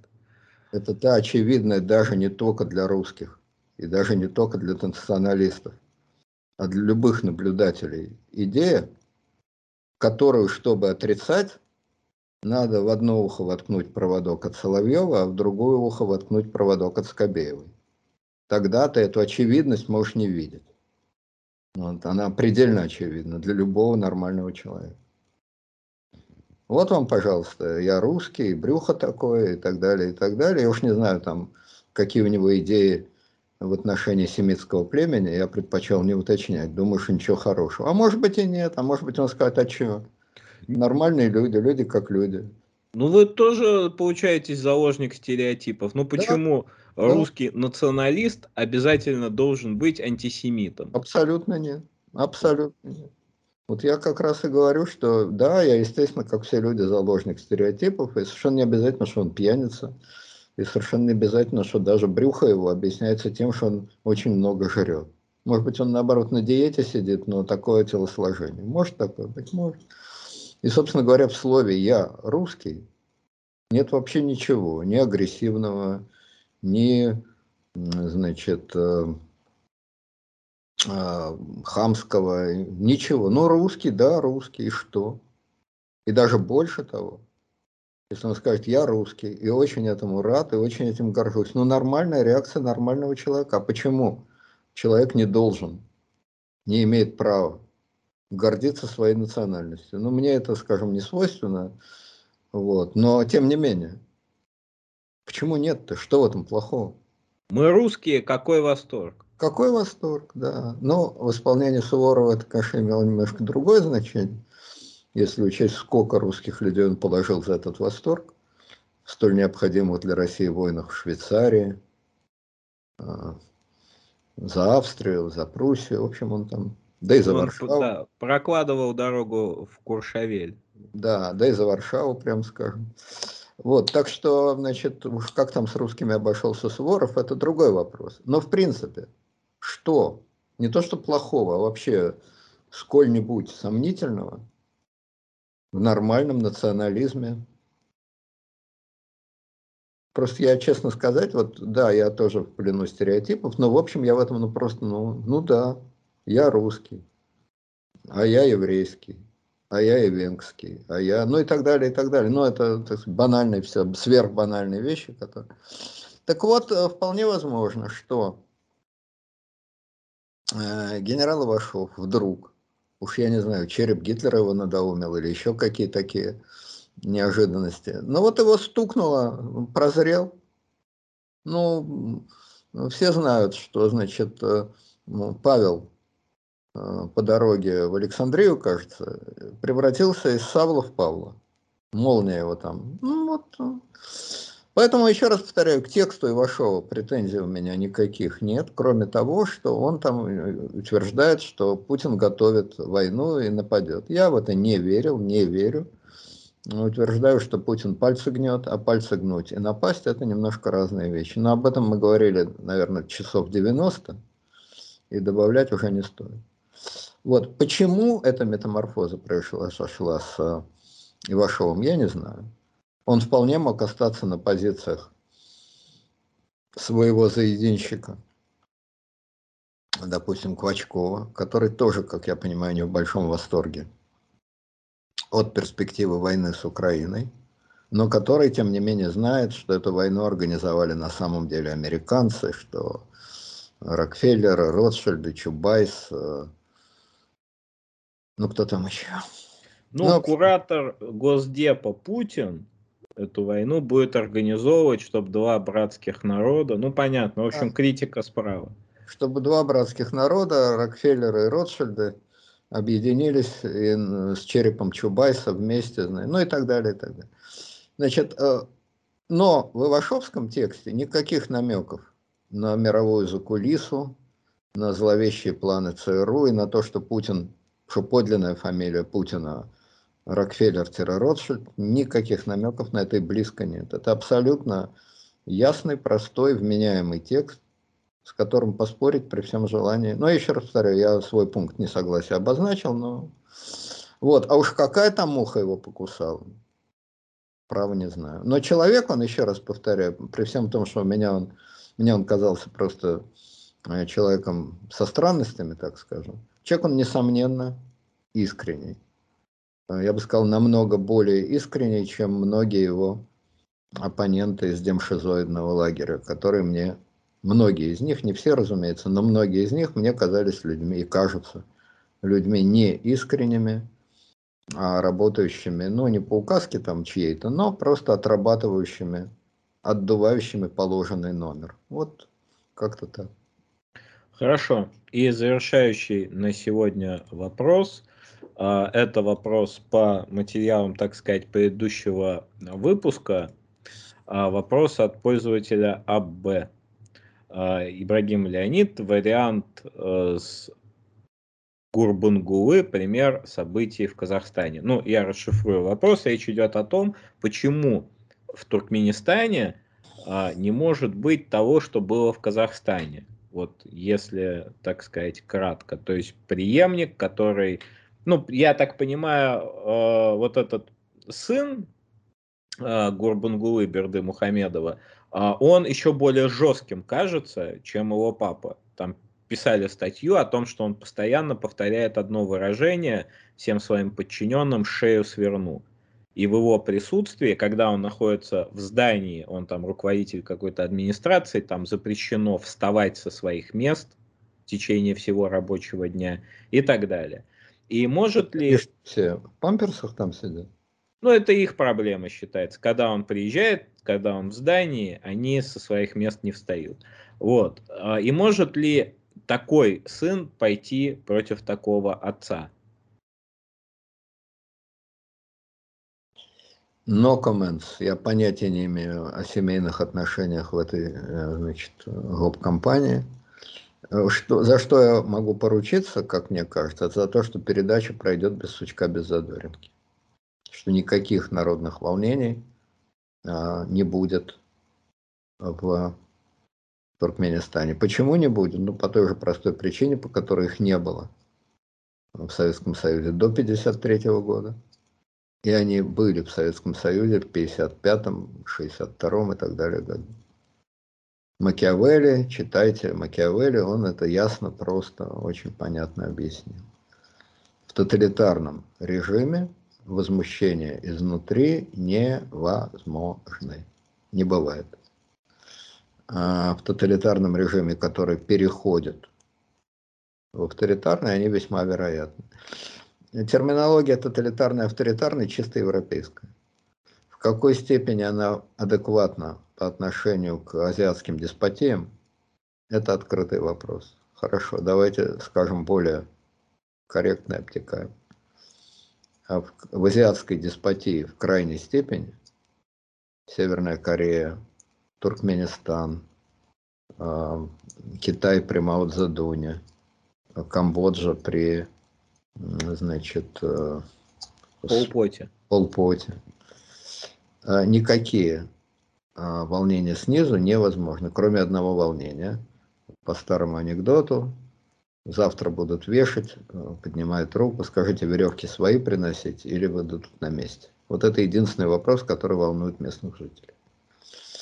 Поэтому э, передача власти пройдет без сучка, без задоринки. Мотивы сожрал ли сынок папашу и поставил его перед безна... сделал ему предложение, от которого папаша не мог отказаться. Вот из ваших слов вытекает и такая возможность, которая мне раньше в голову не приходила. А, или наш рэпер, я имею в виду папашу, решил окончательно заняться свободным творчеством, уедет в Калифорнию и будет, э, примкнет к какой-нибудь группе, там, и так далее. Понятия не имею. Единственный вариант, который мне кажется невероятным, о чем я в прошлый раз говорил, что это связано с какими-то объективными трудностями. А, в таких странах, как КНДР и Туркмения, объективных трудностей нет, поскольку нет никакой объективной реальности, кроме воли вождя. Это единственная реальность, другой не существует. Соответственно, нет объективных трудностей. А все остальное, семейная склока, внезапное помешательство папаши и любые другие варианты, но пройдет без сучка, без задоринки, и войска ОДКБ э, Туркменистану не понадобятся. Собственно говоря, Туркменистан это же удивительно простая страна, как я понимаю. Э, там есть одна, э, единственная монокультура, это чисто паразитическая такая страна, это наркоман, последней стадии, который сидит на игле, получает непосредственно героин в кровь и кайфует. Ну, газ, да. Живут они только газом и больше ничем. А значит, кайфуют, то есть глюки у них от газа. Вот эти галлюциногенные глюки, эти золотые собаки, золотые статуи, то есть это даже неправильно сказать, э, деспотия, это государство-наркоман, который десятки лет живет глюками. Ну, вот удивительно, такая маленькая страна с огромными, я так понимаю, запасами газа, одними из самых больших, особенно в пропорции на население. Да. Вот, а продукт по карточкам. Ну, наркоман, ну, нет, ну просто наркоман, который тратит все деньги исключительно на наркотики, а наркотики непосредственно в кровь. Ну, вот, вот, вот так он и выглядит, как, а при этом богатый человек. Ну, получил человек большое наследство от родителей при этом конченый наркоман. И сидит и колется, сидит и колется. Ну как он будет выглядеть? Вот так он и будет выглядеть. Кожа, кости, галлюцинации, шприц и все. Надеюсь, что это политкорректно и нас не забанят за это. Я тоже надеюсь, надо э, сказать, что мы ни в коем случае не пропагандируем наркотики, способы и методы их употребления. Мы осуждаем наркотики, это плохо. Вот, не употребляйте наркотики никакие, уважаемые слушатели. Я думаю, что мой текст вроде должен об этом прямо говорить, но я готов еще раз повторить. Я категорический противник наркомании в любой ее форме. Э, формы не буду перечислять, а то меня опять забанят и скажут, что я опять какой-то некорректный. В любой форме наркомании я категорически ее против. Был такой э, советский писатель-детективщик Эдуард Хруцкий. Может, кто слышал, может, не слышал. Вы не слышали, наверное. Нет, я не... Нет, фамилию слышал, но книжки не... Эдуард Хруцкий, он был писатель средней руки, ну, похуже э, Вайнеров, скажем так похуже Вайнеров. Он по уровню, похуже Семенова, похуже Вайнеров. Он по уровню был вот как другой писатель, которого вы, наверное, тоже не слышали, а все мое детство прошло в обнимку с этим писателем, такой Аркадий Адамов. Слыхали про такого? Нет, вот не про него... Нет, не слыхал. Не слыхал. Вот все мое пионерское детство прошло в обнимку с писателем Аркадием Адамовым. Но писатель Аркадий Адамов уж совсем, значит, за гранью, совсем зашквар, хотя я по-прежнему его нежно люблю, как я нежно люблю все, связанное с моим детством, без единого исключения. Но это слишком такие темы, о которых я даже и говорить-то не могу. А писатель Хрусский не относится к моему детству никаким образом. Я его читал довольно много, и вот я рекомендую э, значит, его книгу, которая называется, имеет афористичное краткое название «Зло». Э, поясню почему. Написана она плохо. Язык сухой, казенный. Э, словарь очень небольшой, довольно однообразный. Детективный сюжет очень слабый. Его вообще назвать детективным сюжетом, это было бы большое преувеличение. Но вместе с тем, это собрание всех придворных сплетен конца 80-х, э, 70-х годов, эпохи угасания Брежнева и Брежневской системы, вот все те сплетни, которые ходили в московском обществе про коррупцию, про окружение Брежнева, про партийную номенклатуру, про борьбу э, КГБ МВД, Андропова и Щелка, вот все они собраны, свалены изложены, причем особую ценность этим рассказам придает сама фигура Хруцкого. Он был, кроме того, что писатель, он, кстати, был боксер довольно известный. Вот. Но главное интересно не это, а то, что он принадлежал к этому самому кругу, вот э, к той советской золотой молодежи 50-х годов, которая шлялась по Бродвею и, значит, торчала на пятачке на уголке. Уголок это националь. И который вот э, мерили Бродвей. Кроме того, его тесть, э, широко известный генерал армии Серов. Тот самый Серов, который был председателем, первым председателем КГБ. Соответственно, Хрусский изнутри знает, знал эту среду, и тем, кому любопытны вот всякие советские Э, сплетни и так далее, э, рекомендую посмотреть. Ну и, наконец, э, для уж совсем гурманов, но такого, я думаю, ни одного не будет. Уверен просто, что ни одного не будет.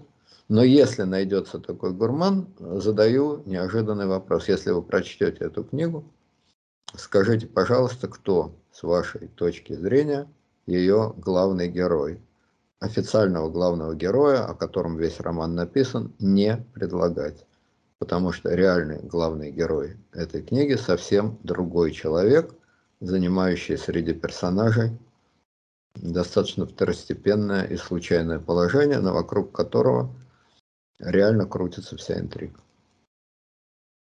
Да, если уж на то пошло, а, я тоже порекомендую. В кинотеатрах а, с четверга вышел Э, голливудская экранизация Агаты Кристи «Смерть на Ниле». Это, mm-hmm. собственно, а, серия вот приключений Эркюля Пуаро. До этого в 2017 году было убийство в Восточном экспрессе. Вот, естественно, там с большими актерами, там убивают в Восточном экспрессе Джонни Деппа и так далее. Вот, и вот вышла «Смерть на Ниле», я вот очень хочу посмотреть, вот, и составить свое мнение, и поэтому рекомендую. Вообще в кино иногда выходят очень удачные фильмы. Три вот. моих любимых романа. Это, значит, э, «Восточный экспресс», это «Смерть на Ниле» и это «Загадка Эйнштейна». Вот, ну, два из них уже экранизированы. Вот в 17 и вот в 22 году. А, да, уважаемые слушатели, а, с наступающим вас Днем всех влюбленных. Это какой же день-то? 14 февраля, День Святого Валентина. Вот. да? да, вот, поэтому большой любви всем вам. Вот, любовь это прекрасное чувство. Uh, у нас все как обычно. Подписывайтесь на канал, если вы нас успели полюбить. Вот. Отписывайтесь от канала, uh, если вы проделали тот шаг от, от любви до ненависти. Вот. Uh, большое спасибо всем, кто репостит, распространяет видео, тем, кто подписывается на телеграм-канал, на Patreon, э, слушает подкасты. А у нас на сегодня все. Спасибо большое, Леонид Александрович. Мы вас очень любим. Вот. Э, и очень любим наших слушателей. Всего доброго.